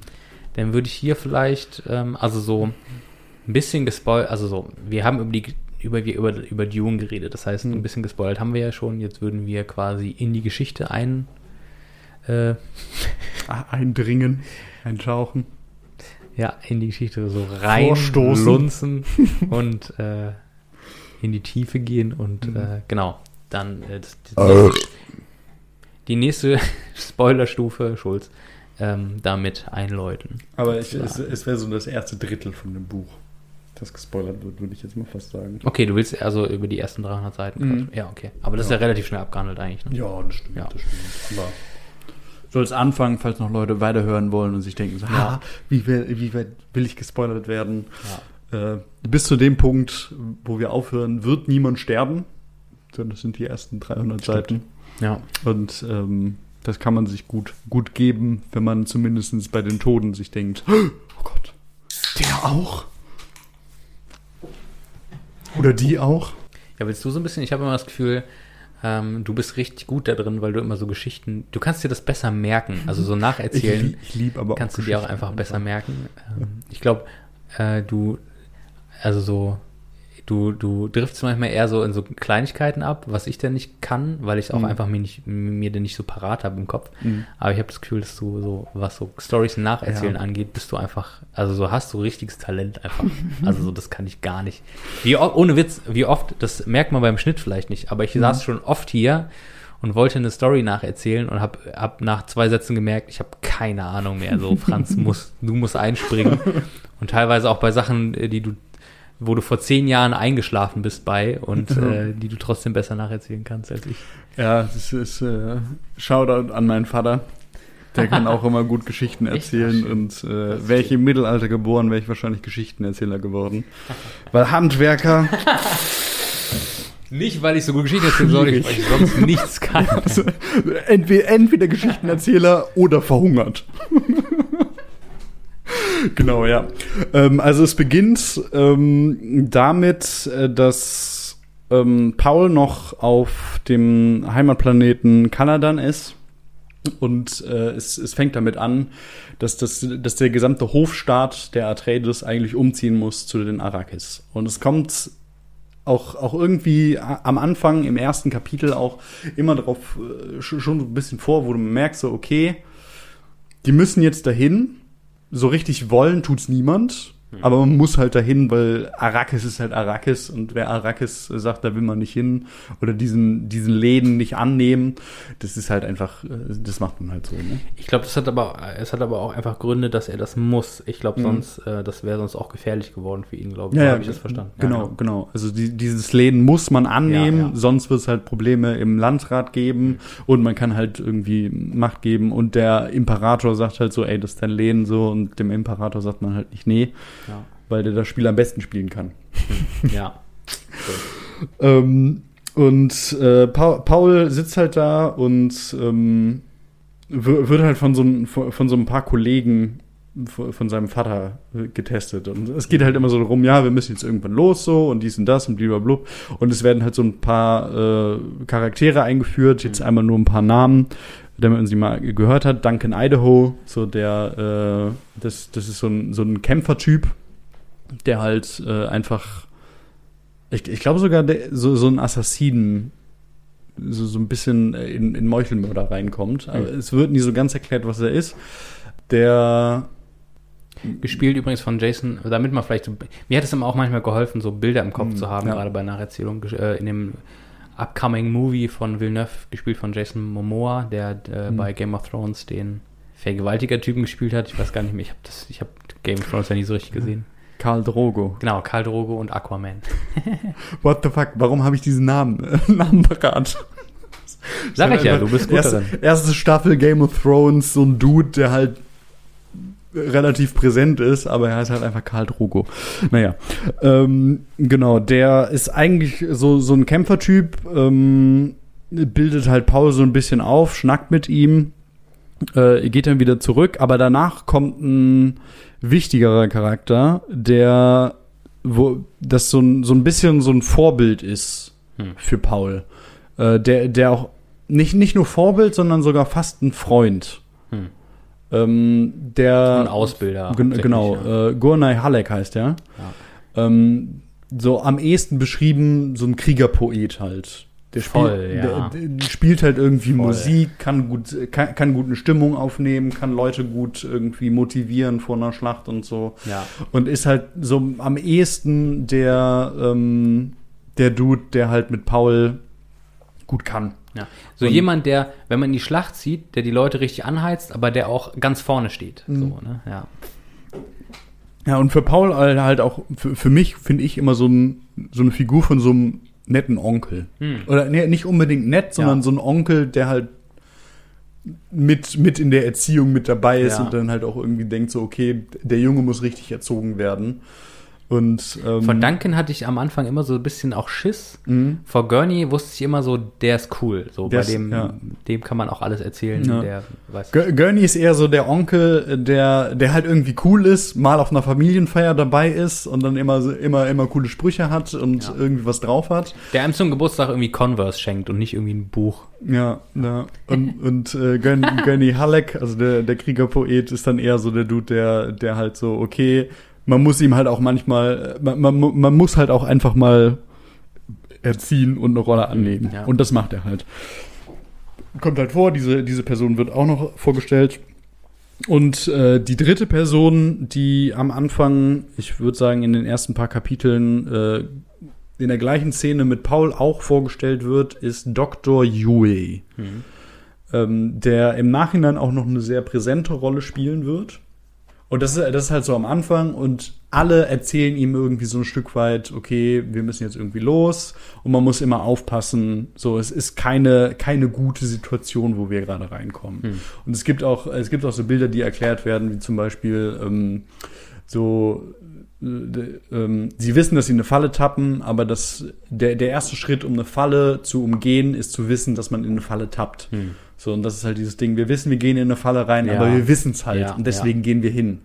So, wir sind nicht naiv und deswegen äh, machen wir das. Und ähm, ja, se- sein Vater, also so, so wie ich's am Anfang immer aufgenommen habe, ist, ist halt eher so diese Person, über die wird geredet. Hm. Und Paul hat halt so, so am Anfang vielleicht auch gar nicht so den guten Kontakt zu ihm, sondern es ist Mhm. halt eher so, okay, manchmal ist er mit dabei bei irgendwelchen Kriegsräten oder äh, was auch immer da gemacht werden muss und ähm, äh, er, er zieht ihn halt auch schon mit so, Ja.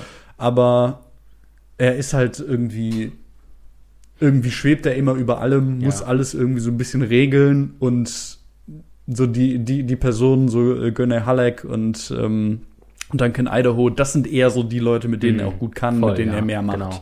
Sein, die die Vaterfigur ist eher so ein bisschen äh, halt ferner, weil Mhm. sich der Vater halt äh, die ganze Welt gefühlt äh, in, in so äh, sich drum kümmern muss. Und er ist halt auch nur dann quasi ein Teil dessen, worum sein Vater sich kümmern muss. Und er ist, man, er ist so, in Ehrfurcht schaut er hoch, so habe ich das immer das Gefühl Mhm. gehabt. Aber er würde jetzt niemals so mit ihm so reden, wie er mit Gurney Halleck zum Beispiel redet, Ja. äh, wenn sie zusammen kämpfen oder, oder so. Ja, ja der, der gibt's, der gibt's auch zum Beispiel. Ist halt immer noch der Herzog. Äh, genau, es, es gibt halt eine so eine Situation, wo Gurney Halleck in, in das Zimmer von Paul kommt und äh, da, wie am Anfang auch schon gesagt, so es werden immer so die Gedanken äh, äh, mitgeschrieben. Und Paul denkt sich schon so, okay, Gurney wird, wird gleich sagen, dass ich halt mit dem Rücken zur Tür sitze und das nicht gut ist. Und er antwortet sofort auf die Frage, die Gurney gar nicht gestellt hat, auf so eine schnippische Art und Weise, dass er sagt so, ey, ich hab dich schon, ich hab dich schon kommen hören. Ja. Und ich wusste, dass du das bist. Und ich muss mich gar nicht, ich muss gar nicht zur Tür gucken, sondern ich kann auch mit dem Rücken zur Tür sitzen und weiß halt, was hinter mir passiert. Und dann sagt Gurney halt so, ja, aber es könnte auch sein, dass sich jemand so verstellt, als wäre ich. Und alles ein Zeug. Aber äh, das, das zeigt halt so ein bisschen so, okay, ähm, er weiß, was kommt und er weiß, was er eigentlich machen sollte, aber er hat so eine spielerische Art und Weise, damit umzugehen, also Paul. Und äh, kann, kann bei ihm auch so ein bisschen schnippisch sein. Hm. Ja. Im zweiten Kapitel wird sofort, glaube ich, die, äh, die Familie Harkonnen so ein bisschen dargestellt, die halt mies beschissen ist. So, und es geht eigentlich nur darum, fuck, äh, die, die äh, Atreides äh, kommen jetzt irgendwie auf den, äh, auf den Planeten hin, aber wir wollen dieses Lehen auf jeden Fall zurück. Und es wird sofort äh, auch dadurch, was es natürlich auch unfassbar, also ja, da, da ist halt die Frage, welches Stil, stilistische Mittel man irgendwie wählt. Äh, erzählt man nur aus einer Perspektive und baut irgendwie so ominös äh, den Antagonisten im Hintergrund irgendwie auf oder baut man den Antagonisten einfach aus einer aus einer direkten Perspektive auf und das ist halt geil, dass der Antagonist sofort aufgebaut wird und gesagt wird so okay, wir wollen das sofort zurück und es ist eher so eine Bestätigung zu wir laufen in eine Falle rein und Ja. sie wissen so, ja, die werden nicht überleben, Ja. sagen die Hakonnen sofort.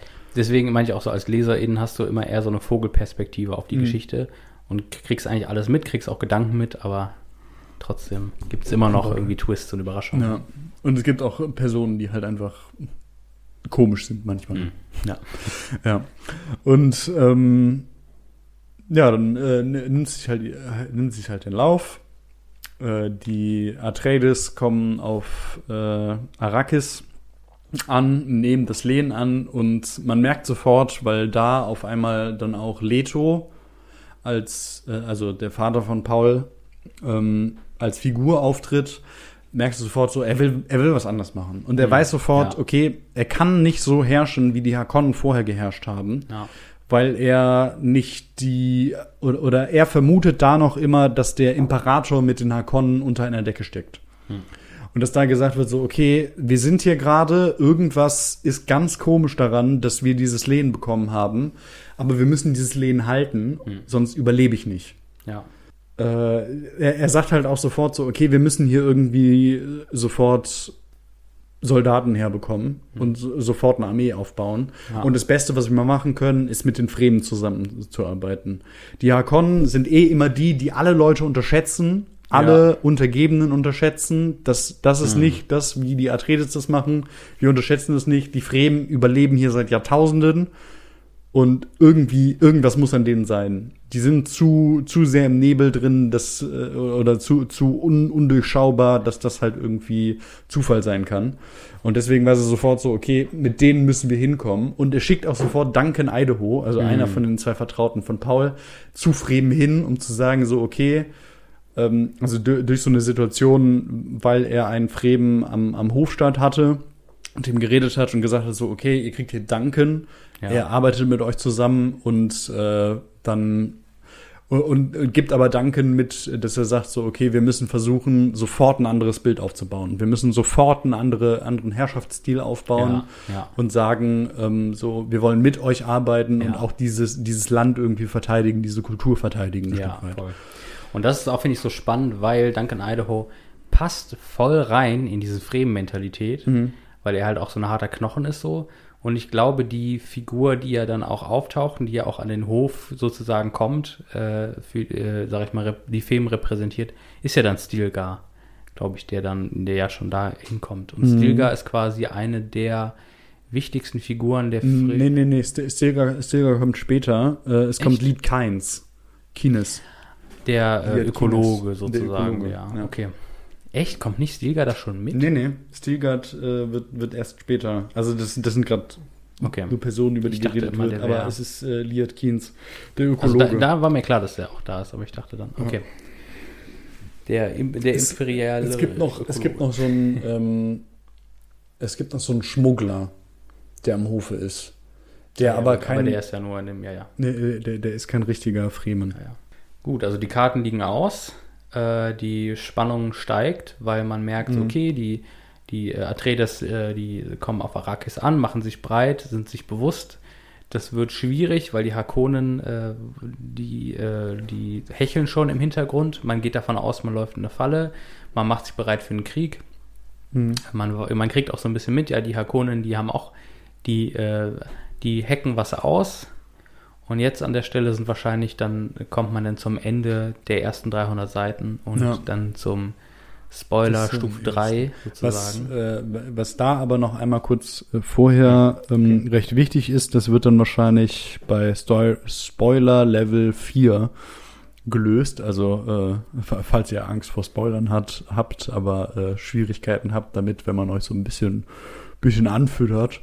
Ähm, man weiß bis dahin nicht wirklich, warum äh, Leto denkt, dass der Imperator Mhm. mit den Hakonnen zusammenarbeiten würde, um ihn zu überwerfen. Und das ist auch so ein Ding, das wird nachher ganz am Ende einmal äh, kurz, kurz ange, angedeutet, Hm. ähm, warum das eigentlich so ist. Und an dem Punkt weiß man das halt noch nicht. Hm, Und ja. es ist halt irgendwie so ein Ding, okay, er kommt sofort darauf, dass der Imperator mit, mit irgendeinem vollkommen beschissenen Haus ähm, unter einer Decke steckt, um ihn zu stürzen. Man weiß aber nicht warum. Und äh, der die Sorge sich breit macht, äh, dass es ein Spitzel geben könnte. Und, Wobei ähm, es wird, es wird auch schon vorher in diesen 300 Seiten wird dieser Spitzel immer benannt. Aber Ah, okay. den würde ich jetzt erst in äh, weiß Spoiler. Spoiler Level 3 Ja, würde ich den Name, Namen droppen. würde ich auch machen.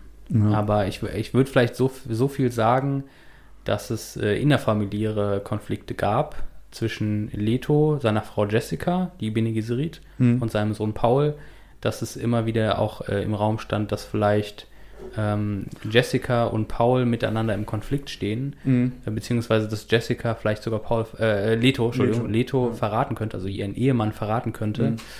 Und äh, dass das auch äh, so ein Element war, das auf einmal auftauchte und das auch so spannend ist, weil da Mhm. siehst du auch die Leitungskompetenz von Leto oder Leitungskompetenz in Anführungszeichen, weil er äh, weiß genau, was passiert, wenn ich, wenn ich darüber rede, wenn ich wen Mhm. anspreche, wie, wie, äh, wie gehe ich jetzt damit um, mit dieser Situation, dass das im Raum steht, wie verhalte ich mich selber dazu. Und dann passiert nämlich etwas, äh, weil Paul in diesen ersten 300 Seiten eigentlich eher so eine Beobachterrolle einnimmt. Also er ist immer dabei und du Mhm. siehst auch viel aus seiner Perspektive. Aber er ist kein Aktivposten. Ähm, so ähnlich wie Django äh, in Django Unchained am Anfang halt eben äh, mit, mit äh, Dr. King Schulz rumgeht und erst im. Laufe des Films zu, quasi zum Hauptcharakter wird, zum, Aktiv, äh, zum Aktivposten wird. Django zeigt, Schulz schießt. Ja. und ähm, quasi dann äh, Paul zum ersten Mal Aktivposten wird, beziehungsweise auch von, von seinem Vater Leto äh, beauftragt wird, sozusagen, Mm, dass ihm mm. halt gesagt wird, wenn es eskaliert und es passieren sollte, dass ich sterbe, dann sagt deiner Mutter X. Ja. Und äh, damit fängt dann, Genau. das ist quasi dann, würde ich jetzt sagen, das ist dann der Punkt, wo wir zu Spider 3, Stufe 3 kommen, oder? Ja, können, können, wir machen, aber auf, auf jeden Fall müssten wir dieses, dieses Ding einmal en- entfriemeln in Spoilerstufe drei, ich würde es fast in zwei, zwei stecken, aber drei ist, glaube ich, besser, ähm, weil es geht halt im ersten Kapitel und ich ho- oder in diesen ersten 300 Seiten ist halt immer klar, es gibt irgendwo einen Spitzel. Ja, ja. Es gibt einen Spitzel im Hofstaat der Atreides und ähm, äh, jetzt muss ich einmal kurz den Namen noch suchen. Tufir Hawat, der, ähm, Mentat. der Mentat an dem, an dem Haus der Atreides, ist fest davon überzeugt, dass Lady Jessica der Spitzel ist. Genau, ich wollte es nur äh, irgendwie kurz erwähnt äh, haben, ja. aber ja, genau, Ja. das so genauer machen. Ähm, und das, äh, also wie gesagt, ich habe schon vorher gesagt, wir sind Spoiler Level 3. Es wird immer ein bisschen mehr. Jetzt sind wir ähm, schon in Spoiler Level 3. Ja, Ach so, das, ja, hab ich, das haben wir ja vorher schon gesagt. Achtung. Okay, ja, nee, das ist gut. Dann sind wir jetzt Spoiler Level 3. Ja. Ähm, Leto stirbt. Ich wollte nur sagen, wir sind jetzt Ja, schon gut, okay. 3. Sorry. Also d- Tuvi Awad ist äh, gegen Ende davon fest davon überzeugt, Mhm. dass ähm, äh, dass Lady Jessica der Verräter ist und Leto weiß aber, dass er gegenüber Außenstehenden ähm, das Bild des Zweifels aufrechterhalten soll, dass er selber auch an Mhm. Lady Jessica zweifelt, ja. damit, ähm, weil, weil er sich halt auf der anderen Seite hundertprozentig sicher ist darüber, dass sie ihn niemals verraten wird. Ja. Das, das, das, das kommt auch manchmal, spielt es auch so ein bisschen für mich in dieses Bild des perfekten Herr, also dieses romantische Bild vom perfekten Mhm. Herrscher rein. Weil Leto halt auch hier und da mal sagt, er will das alles gar nicht. Ja, ja, er will gar nicht Stimmt. herrschen. Er hat keinen Bock darauf. Das Einzige, was er eigentlich will, ist äh, auf den, auf den hinterletzten Mhm. Planeten zu gehen und mit Jessica sein Leben zu Ende zu leben. Ich war noch niemals in New York. Ich war Ja. dieser Traum, der immer damit schwingt, Genau. sich aus allem rauszuhalten und ein Ja. privates Leben zu führen mit Jessica. Endlich ein, ein einfacher Farmer zu werden. ja, genau. Und dann von den Avengers geköpft zu werden. Ähm, Und äh, da, da, da ist halt dieses Ding des, des Tufia. Und das ist eben auch das Strate also das ein, ein, ein Teil, wo du dieses, wo das das erste Mal dieses strategisch-taktische mit eingeflossen wird, dass er quasi äh, davon ausgeht, dass, äh, dass Jessica quasi äh, beschuldigt wird, ist quasi eine Intrige der Harkonnen und er will quasi so tun, als ob er auf die, diese Intrige glaubt, obwohl er es in Wirklichkeit nicht tut. Also das ist quasi die, die strategische Hintergedanken von ihm. Obwohl es auf einer Beziehungsebene halt total schwierig ist. Also er könnte ja, Ja. auch einfach mit Jessica offen reden und sagen so, ey, es gibt dieses, diese Gerüchte, aber ich glaube diesen Gerüchten nicht und so. Auf so einer Beziehungsebene ist es schwierig, aber eben als Herrscher von Welten sozusagen, von Plan Mhm. Pla Planeten, ähm, geht er eben dieses taktische Spiel ein und was dann halt eben irgendwie Teil zu seinem Job gehört, obwohl es irgendwie so wenig idealistisch ist. Ähm, aber er spielt halt mit, ne? weil es halt irgendwie Teil des, äh, des Spiels ist, dass er da spielt äh, mit der Rolle, Mhm. die er hat. So. Ja. Und dann im, im zweiten Drittel, beziehungsweise ist wahrscheinlich auch noch so ein bisschen ins erste Drittel mit rein, merkt man, finde ich, auch ziemlich gut, dass die Person des Letos, die irgendwie dann doch erst auf Arrakis eingeführt wird, äh, dadurch, dass das erste Mal mit Paul im Kontakt ist. Ähm, so da, da ist er natürlich immer noch der Vater, die Vaterfigur, die irgendwie alles überblicken kann und alles ist gut und Mhm. er ist irgendwie selbstbewusst ausgeruht und kommt von irgendwie so einer inneren, inneren Ruhe raus. Und für mich ist es so im Laufe des Buches wird die Person immer ausgemergelter. Und Hm. es ist immer, immer mehr und immer mehr nagt an ihm, dass Mhm. er jetzt gerade irgendwie in einer Situation ist, wo nur Fallen um ihn drumherum sind. Ja. Und dass er irgendwie aufpassen muss, wo er hingehen Ja. soll, in, wo, wo er lang tappen soll, weil es, der nächste Schritt könnte den Tod bedeuten. Ja. Und äh, so, so da gibt es eine Situation, wo, wo er dann nachher mit Paul alleine ist und er sagt so, ja, ich habe halt einfach, oder, oder so, wo, wo dann klar wird, so, er hat halt einfach seit Tagen nicht geschlafen Mhm. Und nimmt irgendwie immer nur irgendwelche Drogen, damit er weiter wach bleibt. Ähm, und du merkst so, okay, dieses, dieses perfekte Bild kriegt halt irgendwie so Risse, Ja. so ein bisschen, und, und es knackt so ein bisschen. Er lässt, Und- er, er lässt seinen Sohn hinter den Vorhang schauen Ja. ein bisschen. Ja. Und es wird halt immer mehr und immer mehr. Und auch dieses, auch dieses, äh, das, das, das Leto Paul erzählt, dass äh, er für Jessica irgendwie, dass er voll und ganz an, an sie glaubt. Das ist für mich irgendwie so ein Ding, wo, wo, wo er auch so ein Stück weit mehr zusammenbricht. Hm. Weil er merkt so, okay, er, er muss halt irgendwie dieses, dieses Bild nach außen aufrecht Mhm. erhalten, aber er weiß oder er sieht wahrscheinlich auch schon, so, so Spoiler Level 3, dass er sterben wird, Hm. dass er das nicht überleben wird, Ja. aber dass, dass Jessica zumindest nicht glaubt, dass er sie hinterfragen Hm, ja, genau, hat. Aber ja. er muss dieses Spiel noch weiterspielen, weil er nicht weiß, wie es ausgeht. Ja. Und das ist halt irgendwie so ein, so ein Stück weit für mich so die, die, ja, nach, nach so 100 Seiten Arrakis, die nächsten 100 Seiten, würde ich jetzt mal gefühlt sagen, wie, wie Leto einfach so mehr und mehr abdriftet und mehr und mehr irgendwie merkt so, okay, es, es funktioniert nicht mehr. Er glaubt selber nicht mehr so wirklich dran, dass er überleben wird. ja, das stimmt. Ähm, und es, er wird irgendwie verzweifelter. Aber Ja. muss noch dieses, dieses Bild äh, aufrechterhalten. Ja, sollen wir ein bisschen Gas geben? Ja, gerne. Ähm, also, es, äh, Es passiert wie, äh, wie quasi die, also die Spannung der, der ersten 300 Seiten, äh, die löst sich dann äh, nach circa 300 Mhm. Seiten eben, weil eben genau das passiert, was man äh, irgendwie erwartet. Äh, die Harkonnen greifen an, Leto stirbt. Äh, es gab eine Intrige, der äh, Dr. Spoiler. Level 3, genau. Äh, Dr. Yu oder Yue, ähm, wie auch immer, äh, war, äh, ist quasi, ähm, obwohl er die Harkonnen so sehr hasst, ist er quasi durch eine Geiselnahme, könnte man fast schon sagen, dazu Hm. gebracht worden, das Haus Atreides zu verraten. Ähm, und der gute äh, Ja. Paul ist mit seiner Mutter Jessica auf der Flucht und schafft es in einem Ornithopter äh, oder Topter genannt, sind so quasi Helikopter, so habe ich das, so ist es in meinem Kopf. ich glaube, das ist auch nur so Helikopter. So Fliegedinger. Äh, fliegen, genau, Fliegedinger fliegen sie gen Wüste hinfort Hm. äh, und stranden dort und treffen dann auf Fremen. Ja, auf Freeman. Aber einmal noch kurz zurück, äh, trotzdem schnell, äh, bei Yue äh, ist für mich ein relativ äh, fürs Worldbuilding auch immer äh, so, so ein geiles Ding. Yue ist halt einfach ein ähm, Arzt, der imperial indoktriniert ist. Hm. Und das, was das eigentlich bedeutet, ist, dass er seinen, seinen Herren niemals verraten würde. Ja. Und deswegen ist halt, also, es ist ab dem zweiten oder dritten Kapitel klar, dass er der Verräter ist. Hm. Okay.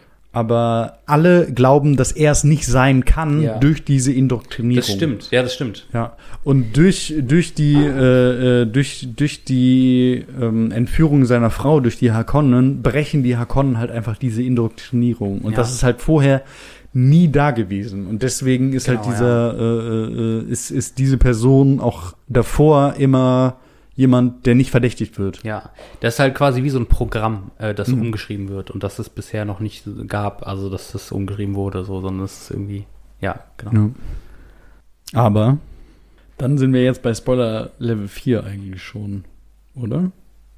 Wegen mir aus können wir noch einmal. wenn, wir wenn, vier. Sie, wenn sie an die Fremen kommen, so. Also das, das eine würde ich jetzt sagen. Aber wenn wir schon mal vier sagen, können wir sagen, Duncan Idaho ist auch tot.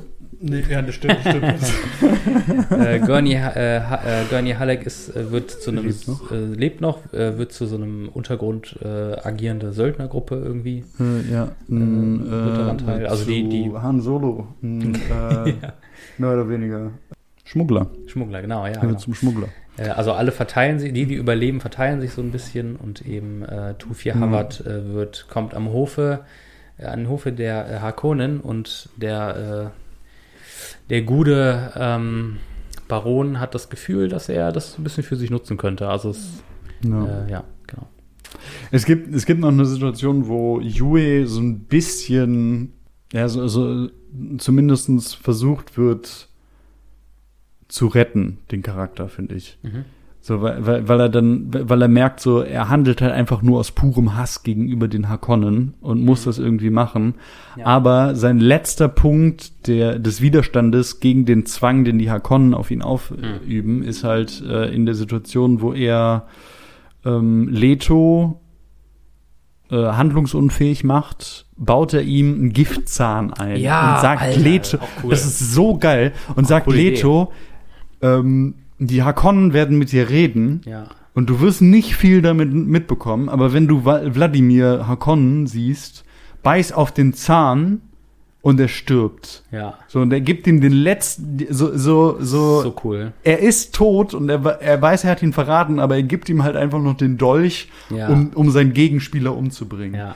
Und das Attentat gelingt halt nicht, aber der Mentat stirbt. Deswegen wird nachher, also äh, der, der Mentat von, von den Hakonnen stirbt. Was super weird ist, weil er heißt irgendwie Peter mit, nur mit I. So heißt er Peter oder so? Pi, Peter? Keine Ahnung. Pi. Hm? ja. Äh, und des, deswegen wird, wird der Mentat von den Atreides nachher, der Hakon-Mentat. Hm. Äh, äh, Mentat. ähm, genau. Aber was, was, was an diesem Punkt in der Story halt auch für mich einer, einer der besten Szenen überhaupt ist, ist halt, äh, wo, wo Paul und Jessica in die Wüste fliehen. Ähm, Auch sehr turbulent. Ähm, und Paul das erste Mal zum äh, äh, oder das erste Mal gezeigt wird, dass Paul wirklich der Quizack äh, Had- Haderach. Haderach ist. Und es ist so ein, es ist so ein Ding, die sind halt im Zelt und Paul hat, schiebt halt auf einmal so wirklich, er sieht halt auf einmal alle Möglichkeiten, wie die Zukunft aussehen Hm, würde. ja. Und das, das ist, glaube ich, auch ein relativ großes, großes Ding. Also die Bene Gesserit versuchen halt den, äh, oder haben vorher immer den äh, Quizach Quizach Haderach. Ha- Haderach äh, zu züchten, indem sie alle möglichen hohen Häuser Mhm. untereinander äh, verwurbelt werden. Und äh, er, er, sieht halt auf einmal die gesamte Zukunft Ja. und äh, äh, Jessica sitzt vor ihm und weint, mehr oder weniger, und sagt, auf, ein- äh, und sagt so, ja, ich muss dir was erzählen. Und erst sagt halt Paul so, ja, du bist schwanger. Und Hm. sie selber dachte sich so, oh fuck, das sieht man nicht, das habe ich niemandem erzählt, ich bin seit drei Wochen schwanger, woher weiß er das? Hm. Und versteht auf einmal so, okay, krass, er sieht mehr, als er eigentlich sehen sollte. Ja. Es ist aber noch was anderes, was sie ihm sagen will, und zwar, dass äh, Wladimir Harkonnen sein Großvater ist. Also der Vater von Jessica ist Wladimir Harkonnen Ja. durch dieses Zuchtprogramm der Bene Gesserit. Was super crazy ist einfach. Und bevor Jessica es aussprechen wird, wird es halt einfach so beschrieben, dass halt auf einmal Paul sieht in ihren Gesichtszügen, dass sie eine Harkonnen ist. Ja. Und deswegen sagt so, ah, Wladimir ist, ist, ist mein Urgroßvater. Und äh, das, das ist so, so, so eine unfassbar geile Situation, finde ich. Ein, einfach nur dieses, gut, ich, ich, ich mag halt auch irgendwie so ein, ein Stück weit Magiesysteme in irgendwelchen, äh, in irgendwelchen Dingens, aber da das halt irgendwie dieses psionische, er hat auf einmal eine Sicht auf Dinge und er erkennt einfach nur noch. Er muss Ja. nicht mehr nachdenken nach was, sondern er erkennt sofort, was los ist. Und da würde mich nämlich interessieren, weil, wie gesagt, Roman von 65, damals auch irgendwie sehr, äh, sag ich mal, am, am Puls der Zeit, auch thematisch äh, die Dinge, die er aufgreift. Und es gibt später nämlich auch noch äh, so eine Art Droge, die ähm, auch äh, eingenommen wird, die quasi auch wieder äh, so, eine, so eine Erkenntnisstufe mehr bringt, sozusagen. Und diese, diese Momente der, ähm, weiß ich nicht, im Simpsons-Film habe ich das Wort Epiphanie gelernt. Diese Erkenntnis, auf, also so plötzlich kommt mir eine, eine große Wahrheit. Erkenntnis, genau. Äh, diese Momente tauchen öfter auf und diese Momente äh, in diesem, also so ist quasi wie so ein Stufenmodell, in dem Paul auch wächst im Laufe des Buches, in durch diese äh, durch diese durch diese ähm, äh, sag ich mal Offenbarungen äh, oder oder Offenbarung heißt ist ja immer so von außen, aber so diese diese Erkenntnismomente irgendwie. Und das ist so einer der ersten, dass wenn sein Vater tot ist, dass er jetzt quasi erwachsen wird. er ist jetzt Mann äh, geworden und hat jetzt diese Erkenntnismomente. Ähm, dass, dass, dass auch, ja, sag ich mal, im Laufe der Geschichte auch Drogen dazu gebraucht werden, sowohl auch für Jessica als auch für Paul, die äh, quasi Substanzen einnehmen, die gefährlich sind, die aber diese Erkenntnismomente ergeben. Dass ich mich auch immer gefragt habe, ist das so ein 60er-Jahre-Ding? So dieses, dass du irgendwie noch diese Vorstellung ja. gehabt hast, dass wenn du LSD nehmen könntest, dass du dann irgendwie so eine besondere göttliche Erfahrung hast oder besondere Erkenntnis oder Bewusstseinserweiterung. Genau, das ist das richtige Wort. Bewusstseinserweiterung. Da dachte ich mir auch, das, das liest sich für mich auch wie so typisch 60er, 70er Jahre Element irgendwie in, in Geschichten. Ja. Naja. Was finde ich auch gleichzeitig wieder so ein bisschen schwierig ist, weil das auch so ein sagenhaftes Element hat.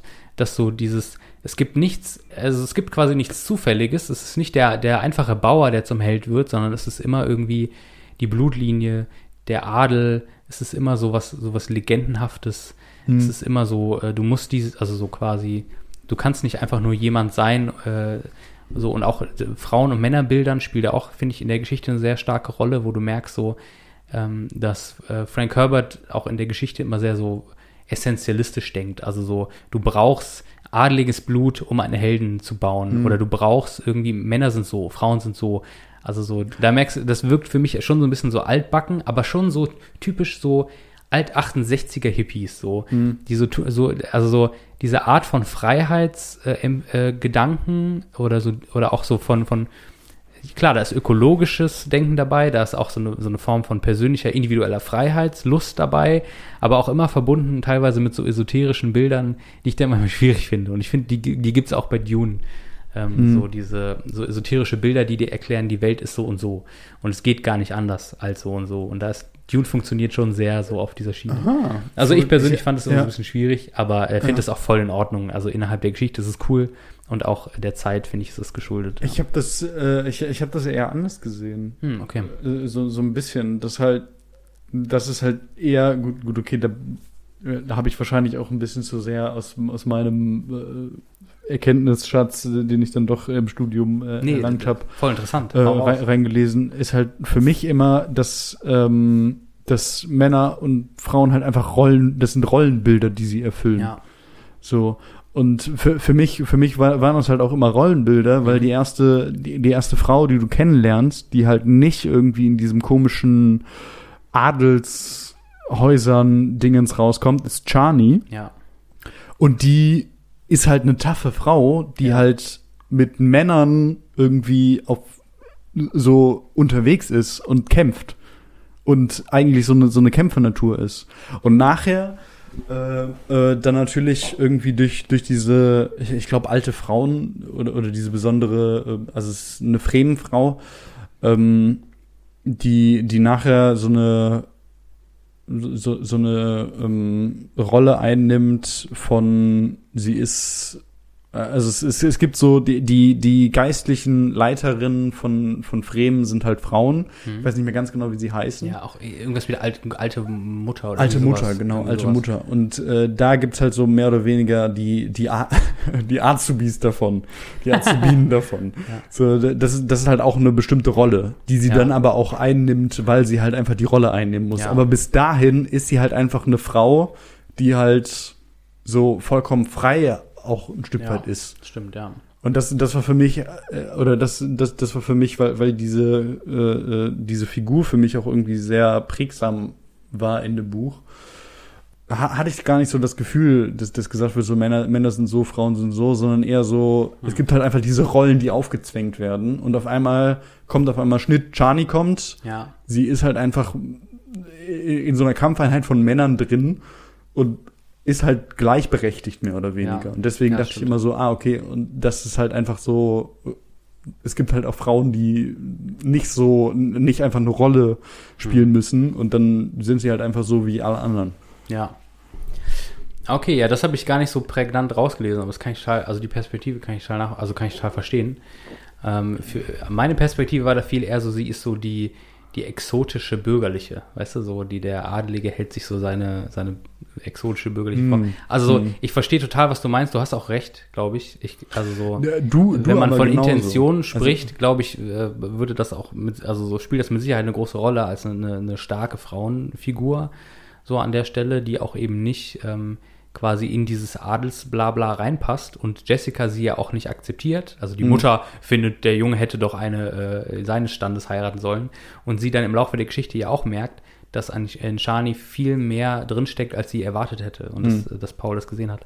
Aber ich denke auch immer viel eher so von dieser, diese, diese Erkenntnismomente, die Paul hat, die sind immer so ein bisschen, die sind so, die sind immer so absolut, weißt du? Es gibt so, es gibt das und es gibt das und das funktioniert so und das funktioniert so. Und, und für mich ist das immer so, Paul erkennt die Wahrheit und, und, und er, er, er versteht nicht, also er versteht natürlich auch soziale so Zusammenhänge, aber er erkennt auch die Dinge, wie sie wirklich sind. Und da gibt's ja dann auch manchmal so, so bestimmte Rollenverständnisse, die so und so sind und bla und bla, wo ich manchmal denke, so ja, also es wirkt auf mich so ein bisschen Hm. so, ähm, so ein bisschen esoterisch, also so esoterisch sowieso, Es, es ist auf aber jeden Fall sehr ähm, esoterisch, ja. manchmal auch schwierig. aber äh, ja, ich glaube, du hast Natürlich auch ist auch- total recht. So Aber, aber auch bei den, bei den Erkenntnissen von Paul würde ich sagen, dass es zwei unterschiedliche Sachen gibt. Das ist, Hm. dass er einmal halt einfach diese Situation erkennt, wie er schaut seine Mutter an und weiß auf einmal, dass, dass sie schwanger ist Ja. und auf einmal, dass sein Großvater irgendwie ein Hakon ist. Das sind halt einfach so Fakten, die er auf einmal im Kopf hat. Auf der anderen Seite ist ja auch immer so beschrieben, dass er irgendwie in diesen Zeitfluss eintaucht und die ganze Zeit Mhm. versucht, also das ist, das ist so ein Ding, das, äh, dass Paul dann auch, auch merkt, ähm, dass die Bene Gesserit mit dem äh, Quitzach Haderach äh, das Vorhaben, äh, äh, das Vorhaben, den Imperator zu stürzen, mehr oder weniger. Ähm, und dass er da immer versucht, dran vor, äh, äh, dann die, diesen Weg nicht zu gehen. Hm, ja. Und er sieht immer, dass dieser Weg, also das ist dann immer der, ähm, der Dschihad, wo, wo man Ja. auch merkt, dass Frank Herbert einfach sehr viel äh, bei, bei Religionen einfach Namen mitgenommen Mhm. hat. So den Heiligen Krieg, den versucht er immer zu verhindern, Hm. weil das halt unfassbar viel Leid äh, aus, ausdrücken muss. Aber auch so ein Stück weit, weil er sieht, dass die Bene Gesserit genau das wollten von ihm. Ja, ja. Und er immer versucht so, okay, er will da nicht hin. Und dann, dann, merkt er halt manchmal so, okay, wenn er jetzt stirbt, dann, dann ist die, äh, ja, das ist, ja gut, das ist natürlich auch wieder so ein bisschen gesehen, dass er weiß, wei- weiß, was passiert. Aber für, für mich ist es halt immer so ein, okay, er hat eigentlich gar keine Ahnung, er Mhm. sieht halt nur manchmal, wenn er jetzt bestimmte Sachen macht, dass das passiert, dass das wahrscheinlicher wird, ja. dass halt dieser, Stimmt, ja. dieser Dschihad ausbricht. Stimmt, ich finde gerade am Anfang, diese Erkenntnismomente, auch über den wir gerade gesprochen haben, sind so Momente, wo du dann denkst, boah, Paul ist der krasseste, der voll den Durchblick hat. Und man, dann später gibt es auch so Momente, wo du das Gefühl hast, so, er ist, er, er ist in so einem Meer von, von Wegen und er weiß selber gar nicht, wie er, wie er durch dieses Labyrinth kommt, um da rauszukommen, wo er eigentlich rauskommen will. Stimmt, eigentlich äh, äh, verändert sich das auch. Hm. äh, Für, der für, mich, für mich ist es auch irgendwie so ein geiles, geiles Bild, wenn man äh, mehr Sachen über ein neues Thema lernt. Am Anfang Ha. denkt man für sich selber Ja. immer, Digga, ich bin der, Ich ich bin bin der der genialste Typ überhaupt. Und genau das gleiche ist am Anfang Paul, Alter, pff, der weiß auf einmal alles. Ja. Und der, er ist einfach unbesiegbar. Und umso mehr er dann irgendwie auch diesen Weg weitergeht und umso mehr du dann irgendwie äh, bei, bei meinem Bild, das, du, äh, das ich dann hatte, umso mehr man mehr lernt, merkt man so, okay, eigentlich bin ich gar nicht so der geile Dude. Ja. Und Paul merkt auch dieses Namen, diesen Namen für, für Leute, Mhm. die wenig Erkenntnis haben, aber äh, sich eine sehr hohe Kompetenz zuschreiben. Und desto mehr Erkenntnis du gewinnst, äh, desto niedriger wird dein Erkenntnis, Kurve, also de, deine erst so Kom ganz hoch geht Ja. und dann langsam wieder ansteigt. Ah, Wie heißt das noch? Ich habe es voll vergessen. Egal, aber ja, äh, stimmt. Also äh, es ist eine Perspektive, die also die ist mir für, also es wirkt total schlüssig, was du sagst, ja. Stimmt, ja. okay. Genau. Ich finde es irgendwie geil, wie wir so in die Tiefe gehen. Also ich, ich kann mir vorstellen, dass jetzt jemand, der das nicht gelesen hat, jetzt auch schon längst abgeschaltet hat. Aber ich glaube, für Leute, die es gelesen haben, äh, ist es vielleicht auch cool, so mit so dabei zu sein. Ich denke, ja. ja, stimmt eigentlich. Voll cool. Ja. Aber zurück zur Story. Ja. genau. Also, ähm, Paul, Paul und äh, Jessica flüchten, wie gesagt, und werden auf einmal von Fremen aufgenommen. Ähm, da werden zwei Personen relativ wichtig. Einmal Stilgar, das ist der Anführer von diesem Clan, der sie aufnimmt. Würde ich jetzt, also ich weiß nicht ganz genau, wie diese Clans jetzt heißen, aber es gibt Hm, unterschiedliche Gruppierungen, die dann in unterschiedlichen äh, Häusern sind. Das ist, äh, ist halt auch immer so ein eigener Name. Und halt Chani wird vorgestellt. Ähm, Chani übrigens auch die Tochter von dem Ökologen oder die, Mhm. der Ökologin. Oder- das ja. ist nicht so ganz klar, kein äh, Keynes. Ähm, und ja, die, die reisen dann erstmal so ein bisschen rum und äh, wo, wobei am Anfang ist, ist so klar, Stil- Stilgar ist sofort dabei zu sagen, so, yo, Jessica und, und Paul. Und da kommt diese, diese Bene Gesserit-Legende auf einmal auf, dass er denkt Mhm. sofort so, okay, das, das sind halt die, da warten wir eigentlich nur drauf. Ja. Digga, was, was ist denn hier los? Es gibt aber einen äh, Kompagnon von ihm, irgendwie so einen Untergebenen, der sagt so, Moment mal, nee, da muss noch irgendwas passieren. Man, äh, man muss, man muss den Sohn oder die, dieses Kind was in dieser Legende auch genauso beschrieben wird, wie es, wie es, wie es so passiert, muss man herausfordern, dass sie halt wirklich Teil von dem Ding werden. Und er fordert halt Paul heraus.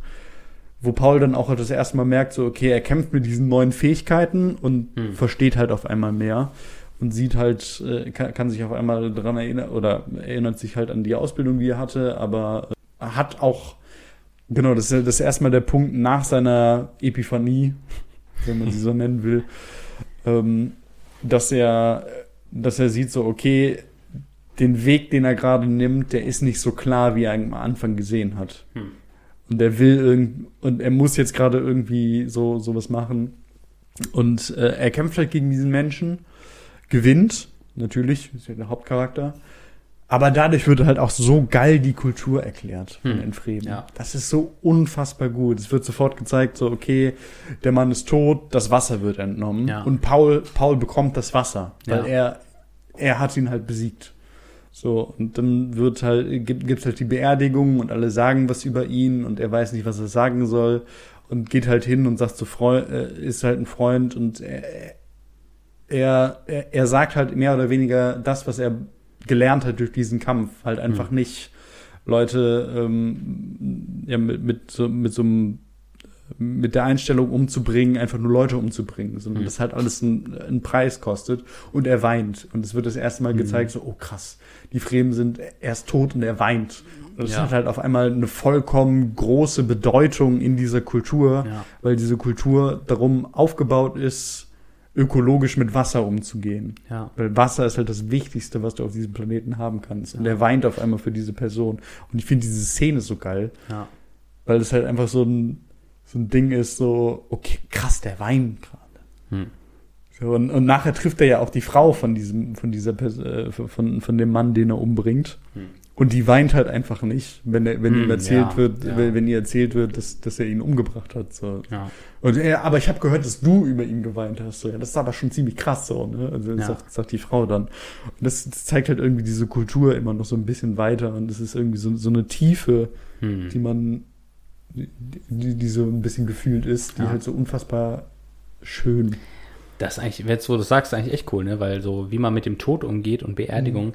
da ist ja so das soziale Miteinander, familiär, kult, also gesellschaftlich, dann auch kulturelle Vorstellungen und auch so, so Leben nach dem Tod und so. Also da, Mhm. da passiert ja ganz viel, wie eine Kultur mit Tod umgeht, so, dass Ja. du da ganz viel auch die Kultur kennenlernst. Stimmt, das ist eigentlich voll, voll, die, voll die smarte Idee, so eine, eine, eine Gesellschaft oder so eine, eine Kultur eben, eben vorzustellen auf so eine Art und Weise eigentlich, ja. Ja, Hm. Ja und im, im Laufe der letzten Kapitel so. äh, Genau, ich würde gerade über, ich sehe gerade schon, wir sind jetzt bei einer Stunde 50 fast. Ob wir nicht ich- einfach sagen, so wir, wir cutten einfach das Ende und sprechen da dann drüber, wenn wir über die Filme reden oder so. Das Ähm, können wir machen, aber wir müssen bestimmt zehn Minuten rausschneiden. Naja, ja. Dann sind wir bei einer Stunde 40. Und ich würde ich würd, würd auf jeden Fall noch ein bisschen was erzählen wollen. Ich habe nämlich auf jeden Fall noch was, wo ich sagen würde, äh, ich würde gerne die Relevanz des Buches vielleicht für uns heute oder was ich finde, was für uns heute im Jahr 2021 interessant sein könnte an dieser Geschichte ähm, oder auch sogar nützlich sein könnte. Da würde ich Mhm. vielleicht noch drauf eingehen. Ich glaube, inhaltlich ähm, ist jetzt quasi noch so dieser Aufstieg von Paul im Kontext der Fremen und dann eben auch so das Ende sozusagen, äh, das äh, dann äh, sehr viel Raum einnimmt. Ähm, also wenn du Lust hast, da noch weiter zu reden, können wir, können wir gerne noch ein bisschen Ja. quatschen. Und ich würde gerne am Ende noch dann, dann so diesen das, Schlusspunkt das machen. auf jeden Fall, gerne. Äh, ich, das, das, genau, Paul, Paul steigt dann halt irgendwie in, in dieser Fremenkultur auf und wird mehr oder weniger zu dem Messias von denen. also kriegt, kriegt Der halt, Muate Dieb. genau, kriegt halt auch einen eigenen Namen. Ähm, was ganz witzig Usul. Usul, genau. Was ganz witzig ist, weil Liet Keynes, dieser Ökologe, der halt auch immer bei den Fremen, oder dieser imperiale Ökologe, der immer bei den Fremen mit dabei war, der hatte auch einen anderen Namen bei den Fremen. Hm. Und das ist Ja. halt so ein Ding, dass halt ein, ein, einmal gibt's einen Namen bei den Fremen in Fremenkreisen und es gibt einen Namen, der außerhalb bekannt ist, Ja. der aber auch anders ist von dem, von dem eigentlichen Namen, weil da wird halt Paul Atreides zu Paul Muad'Dib Atreides. Ähm, Was ja auch wieder äh, na, vielleicht eine Anlehnung an den Islam ist, dass wenn du konvertierst, dass du auch teilweise einen, einen sag ich mal, neuen Namen ja. bekommst als Konvertit. um quasi diesen Übergang in diese Gruppe, äh, in diese neue Gruppe irgendwie festzumachen. Ja. Und Paul, Paul steigt halt auf und das, was du dann auf einmal merkst, was ich so geil finde da auch dran, ist halt so das, was immer so ein bisschen angedeutet wird. So diese Idee von den Atreides, dass irgendwas mehr mit den Fremen ablaufen sollte, als Hm. es eigentlich ist. Ja. Das ist wahr. Das sind halt einfach, das sind halt einfach Bestien. Wenn, wenn man gegen sie kämpft, so ein, so, so ein Stück weit. Ja, weil, weil halt, so cool, also ja. es ist äh, äh, auch, auch in diesem, in diesem Fall des Haus Atreides auf Arrakis ist es so, dass der äh, Imperator, dass die Macht des Imperators besteht eigentlich aus seiner Spezialeinheiten Mhm. oder aus, aus seinem, aus den höchsten Regimenten, die er hat, den Saudake. Sa Sadauka, oder? Sadauke? Ich hab bin, immer Sadauka ich, gelesen. ich habe immer Sa Saudake gelesen. Sadauka, ja. Sadauka. Okay. Ähm, und da- das sind halt einfach so fanatische Kämpfer, die ähm, Von die, so einem Gefängnisplaneten eigentlich. Genau, kommen, genau ja. von so einem Ka Gefängnisplaneten. Niemand weiß so ganz genau, wo dieser Gefängnisplanet herkommt, aber es sind halt einfach so fanatische Kämpfer und es wird auf einmal äh, so und und alle haben eigentlich Angst davor. Mhm. Das geht das geht immer daraus äh, hinaus, wenn wenn von über die äh, aus der Perspektive der Harkonnen erzählt wird, Mhm. dass dann auf einmal gesagt wird so ja und auf einmal wurden halt so ein Regiment Sadauke sind auf einmal tot, weil sie gegen Fremen gekämpft haben. Was halt absurd ist, dass ein Regiment Sadauka stimmt. Genau, so, das, gibt's das, sind halt, das sind halt so die, die krassesten Leute überhaupt. Und auf Und einmal. alle denken, Fremen sind doch nur irgendwelche Bauern irgendwie im Sa- Ja. Wüstensand rumlaufen. Ja, ja. Und es sind anscheinend nicht Bauern. So, Ja. es sind- es sind halt anscheinend so die, die größten Krieger, die es überhaupt gibt. Ja. Und ähm, das wird halt immer und immer mehr klar, auch, auch wenn Paul irgendwie mit Fremen unterwegs äh, ist und dann auf einmal dir gesagt wird so, ja, dieser Dauke da, also es gibt da irgendwie so ein paar Leute, weil, weil dieser Dauke immer verkleidet irgendwie kämpfen, damit niemand weiß, dass der Imperator damit die Hände im Spiel hat. So, ja, da, da gibt's so ein paar Leute, die kämpfen irgendwie ein bisschen besser, aber ja, die bringen wir auch noch um, ne? Und, und irg irgendwie kriegt, Ja. kriegt man es irgendwie hin so und das, das ist irgendwie so cool erklärt, dass man da auf einmal merkt, so, okay, sie, ähm, sie machen mehr, als sie eigentlich sind. Und was da auch äh, ähm, nachher so, so ein bisschen unter der Hand auch erklärt wird, ist, warum ähm, Leto eigentlich davon ausgegangen ist, dass der Imperator auch dahinter steckt. Dass, dass der Imperator Hm. auch will, dass er fällt. Und zwar ähm, gab es auf äh, Kauladan, Kaladan, Kaladan, Entschuldigung, dem Heimatplaneten, ähm, haben die halt angefangen, ähnliche Regimenter wie dieser Dauker aufzu, aufzubauen. Dass sie halt irgendwie diese fanatischen Kämpfer aufbauen mit ähm, Duncan Idaho und äh, Gönner Halleck. Die, die waren so die Hauptleute dabei, um, um diese Regimente aufzubauen, die halt auch äh, so in diesem Guerillakrieg unfassbar gut sind und diese Macht, die aufgebaut wurde, davor hatte der Imperator nachher Angst Hm, ja. und deswegen hat er äh, die Atreides abgesägt Hm. und das wird da drin auch so ein bisschen klar. Aber auch, also äh, irgendwie, ja, diese Situation ist so geil. Hm. Also äh, irgend, irgendwo, klar, diese klassisch männlichen, äh, männlichen Archetypen-Erzählungen äh, sind, sind vielleicht auch ein bisschen veraltet, aber irgendwie trifft's halt, trifft's halt auch manchmal Ja. irgendwie so meinen mein, mein Sweet Spot und ich denk so, ah, irgendwie so ein Kämpfen und ah, der Beste zu Ja. sein und dies und das, das ist doch cool. Ja, und das, ja. ge- genau dieses Ding geht's da, äh, geht's bei mir da irgendwie so drum und das ist so, Was ich auch so geliebt habe, war so dieses, du bist so eingeweiht in so ein Geheimnis, äh, dass, dass du hast, das ist wie in so einem Kartenspiel du hast so den Joker auf der Hand und du weißt so, du hast die, du hast die Exodia auf der Hand sozusagen. Du, wenn du das, wenn du das nächste Mal ausspielst, hast du gewonnen. Und alle anderen glauben, sie sind noch im Spiel. Und die Sadauka sind ja auch so, sowas wie so ein Trumpf. So, alle sind scheiße, aber die Sadauka, die machen alle platt so. Und du weißt aber, die Fremen, für die sind die Sadauka so schwache Gegner, wie für die Sadauka quasi normale äh, K- KriegerInnen sind sozusagen. Und das ist halt das, das, das Coole, du bist so eingeweiht in diesem, in das, dass du da einfach jemanden Joker auf der Hand hat. Und dass du dieses Gefühl dieser Übermacht, die irgendwie da Ja. ist. Und das, es gibt ja auch gar nicht, es gibt, glaube ich, mehr als sie denken, mehr Fremen als sie denken, aber es gibt natürlich nicht unendlich viel so, ne? Also es ist natürlich nicht so, dass du denkst, so, oh, die überrennen jetzt die ganze Welt so.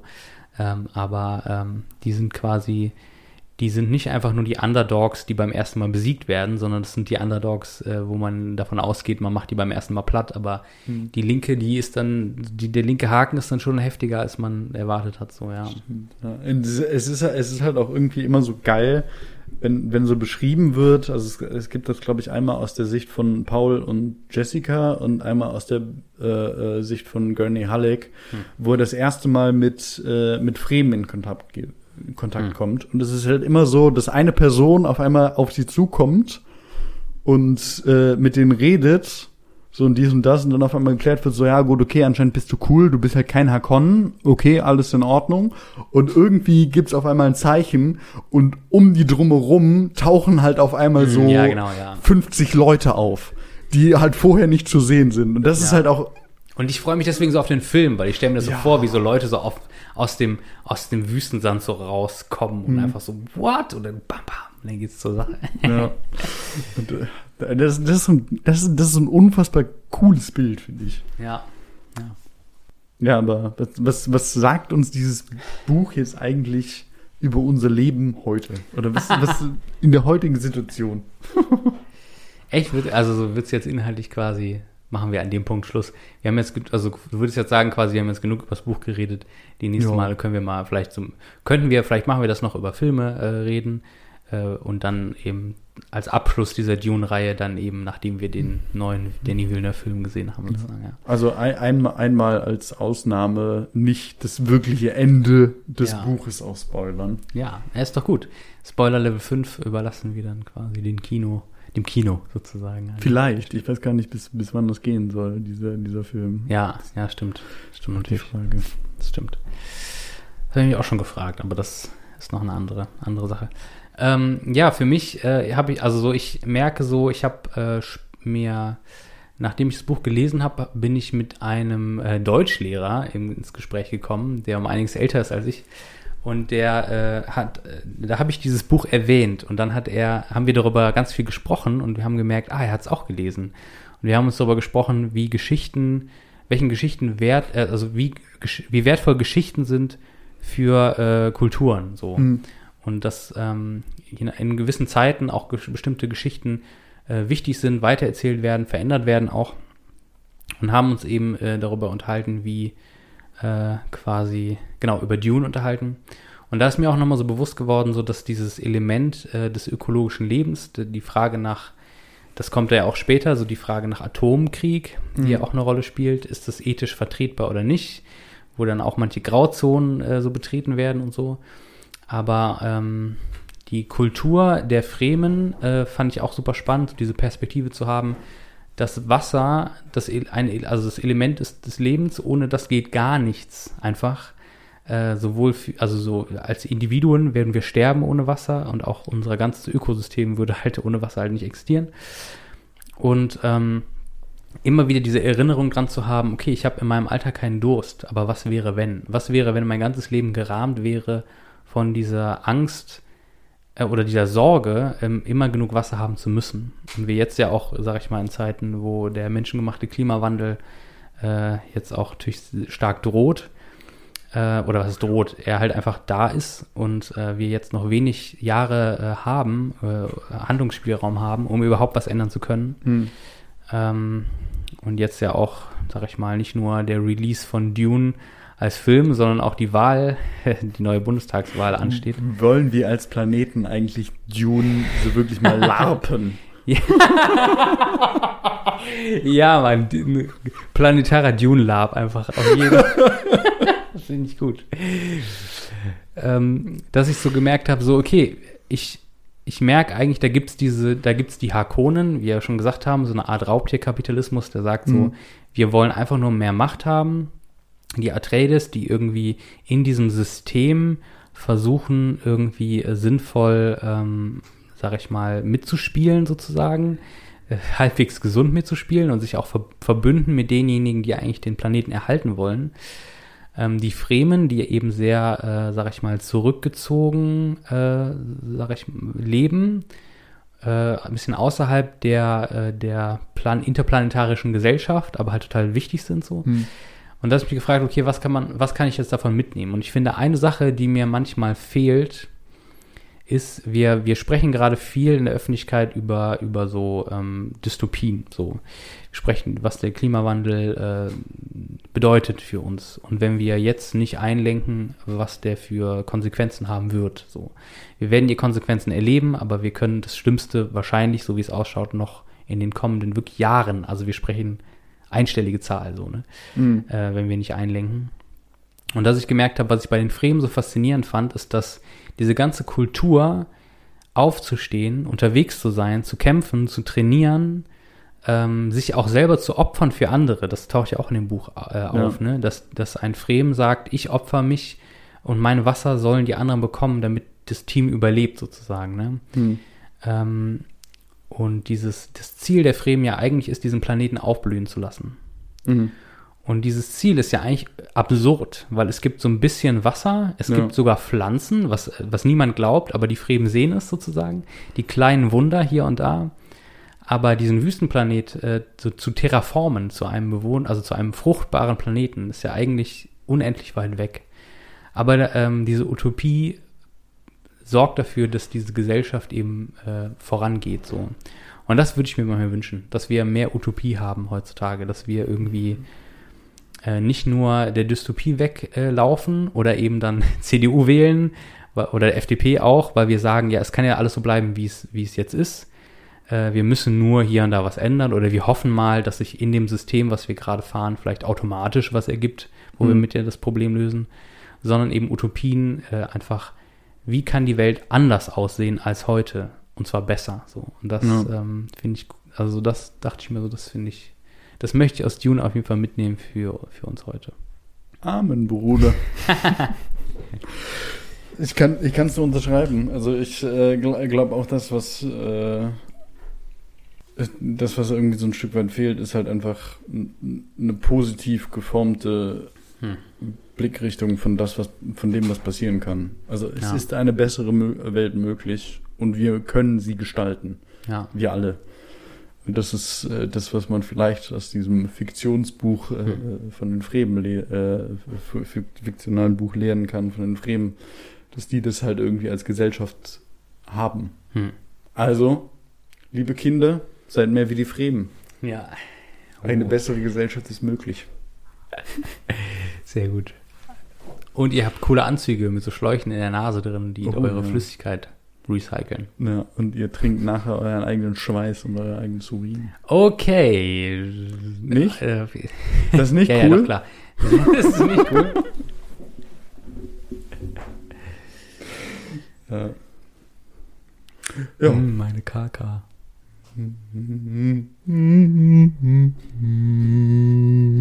Ja, auf ein nächstes Dune. Gutes Nächte oder guten Morgen Oder guten Nachmittag. oder was auch immer. Oder falls du eingeschlafen bist. Hallo! Hallo, oh, mal Hannelore. Ich weiß nicht, warum Wake up. Put a person, put a little makeup.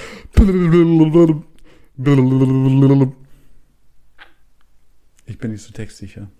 War schön, Franz. Aber schön, Freund. Hat Spaß gemacht. Janik. Peace out. Peace out.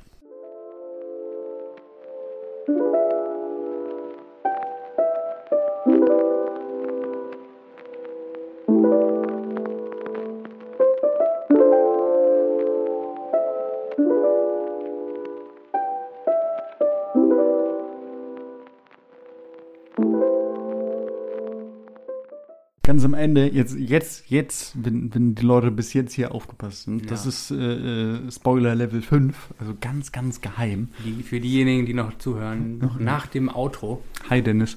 Äh, und das, also ganz, ganz am Ende ist es so, dass Paul vor dem Imperator ist Mhm. und der ganz große Kampf äh, bricht aus und äh, Paul heiratet die Tochter des Imperators. Und es ist so unfassbar geil, wie ihm gesagt wird, weil er halt Chani, das wir auch gar nicht gesagt haben, Mhm. er geht mit Chani halt eine Liebesbeziehung ein. Und Chani wird halt immer irgendwie seine Mätresse sein, aber Mhm. so vom Herzen her seine Frau. Und er heiratet eigentlich nur die Tochter des Imperators, um Imperator zu sein. Mhm. Und es wird ihm vorher gesagt, diese Frau will eigentlich nur Geschichtsschreiberin sein und nichts anderes. Sie will nur Historikerin sein. Hm. Und das gesamte Buch über, am Anfang von den, äh, von den Kapiteln, wird halt immer ein fiktives historisches Buch von dieser Person zitiert. Ja. Das ist so geil. Das ist echt so Meta einfach. Und irgendwann fragst du dich auch so, wer ist das eigentlich? Das kommt immer hin und bla. Und äh, er ist die Tochter von dem und bla. Mhm. Und dann. Und warum kennt sie nur cool. Edip? Oh. Ja, ist echt so. Ja, ja. ist einfach geil. Geil. Pure Six.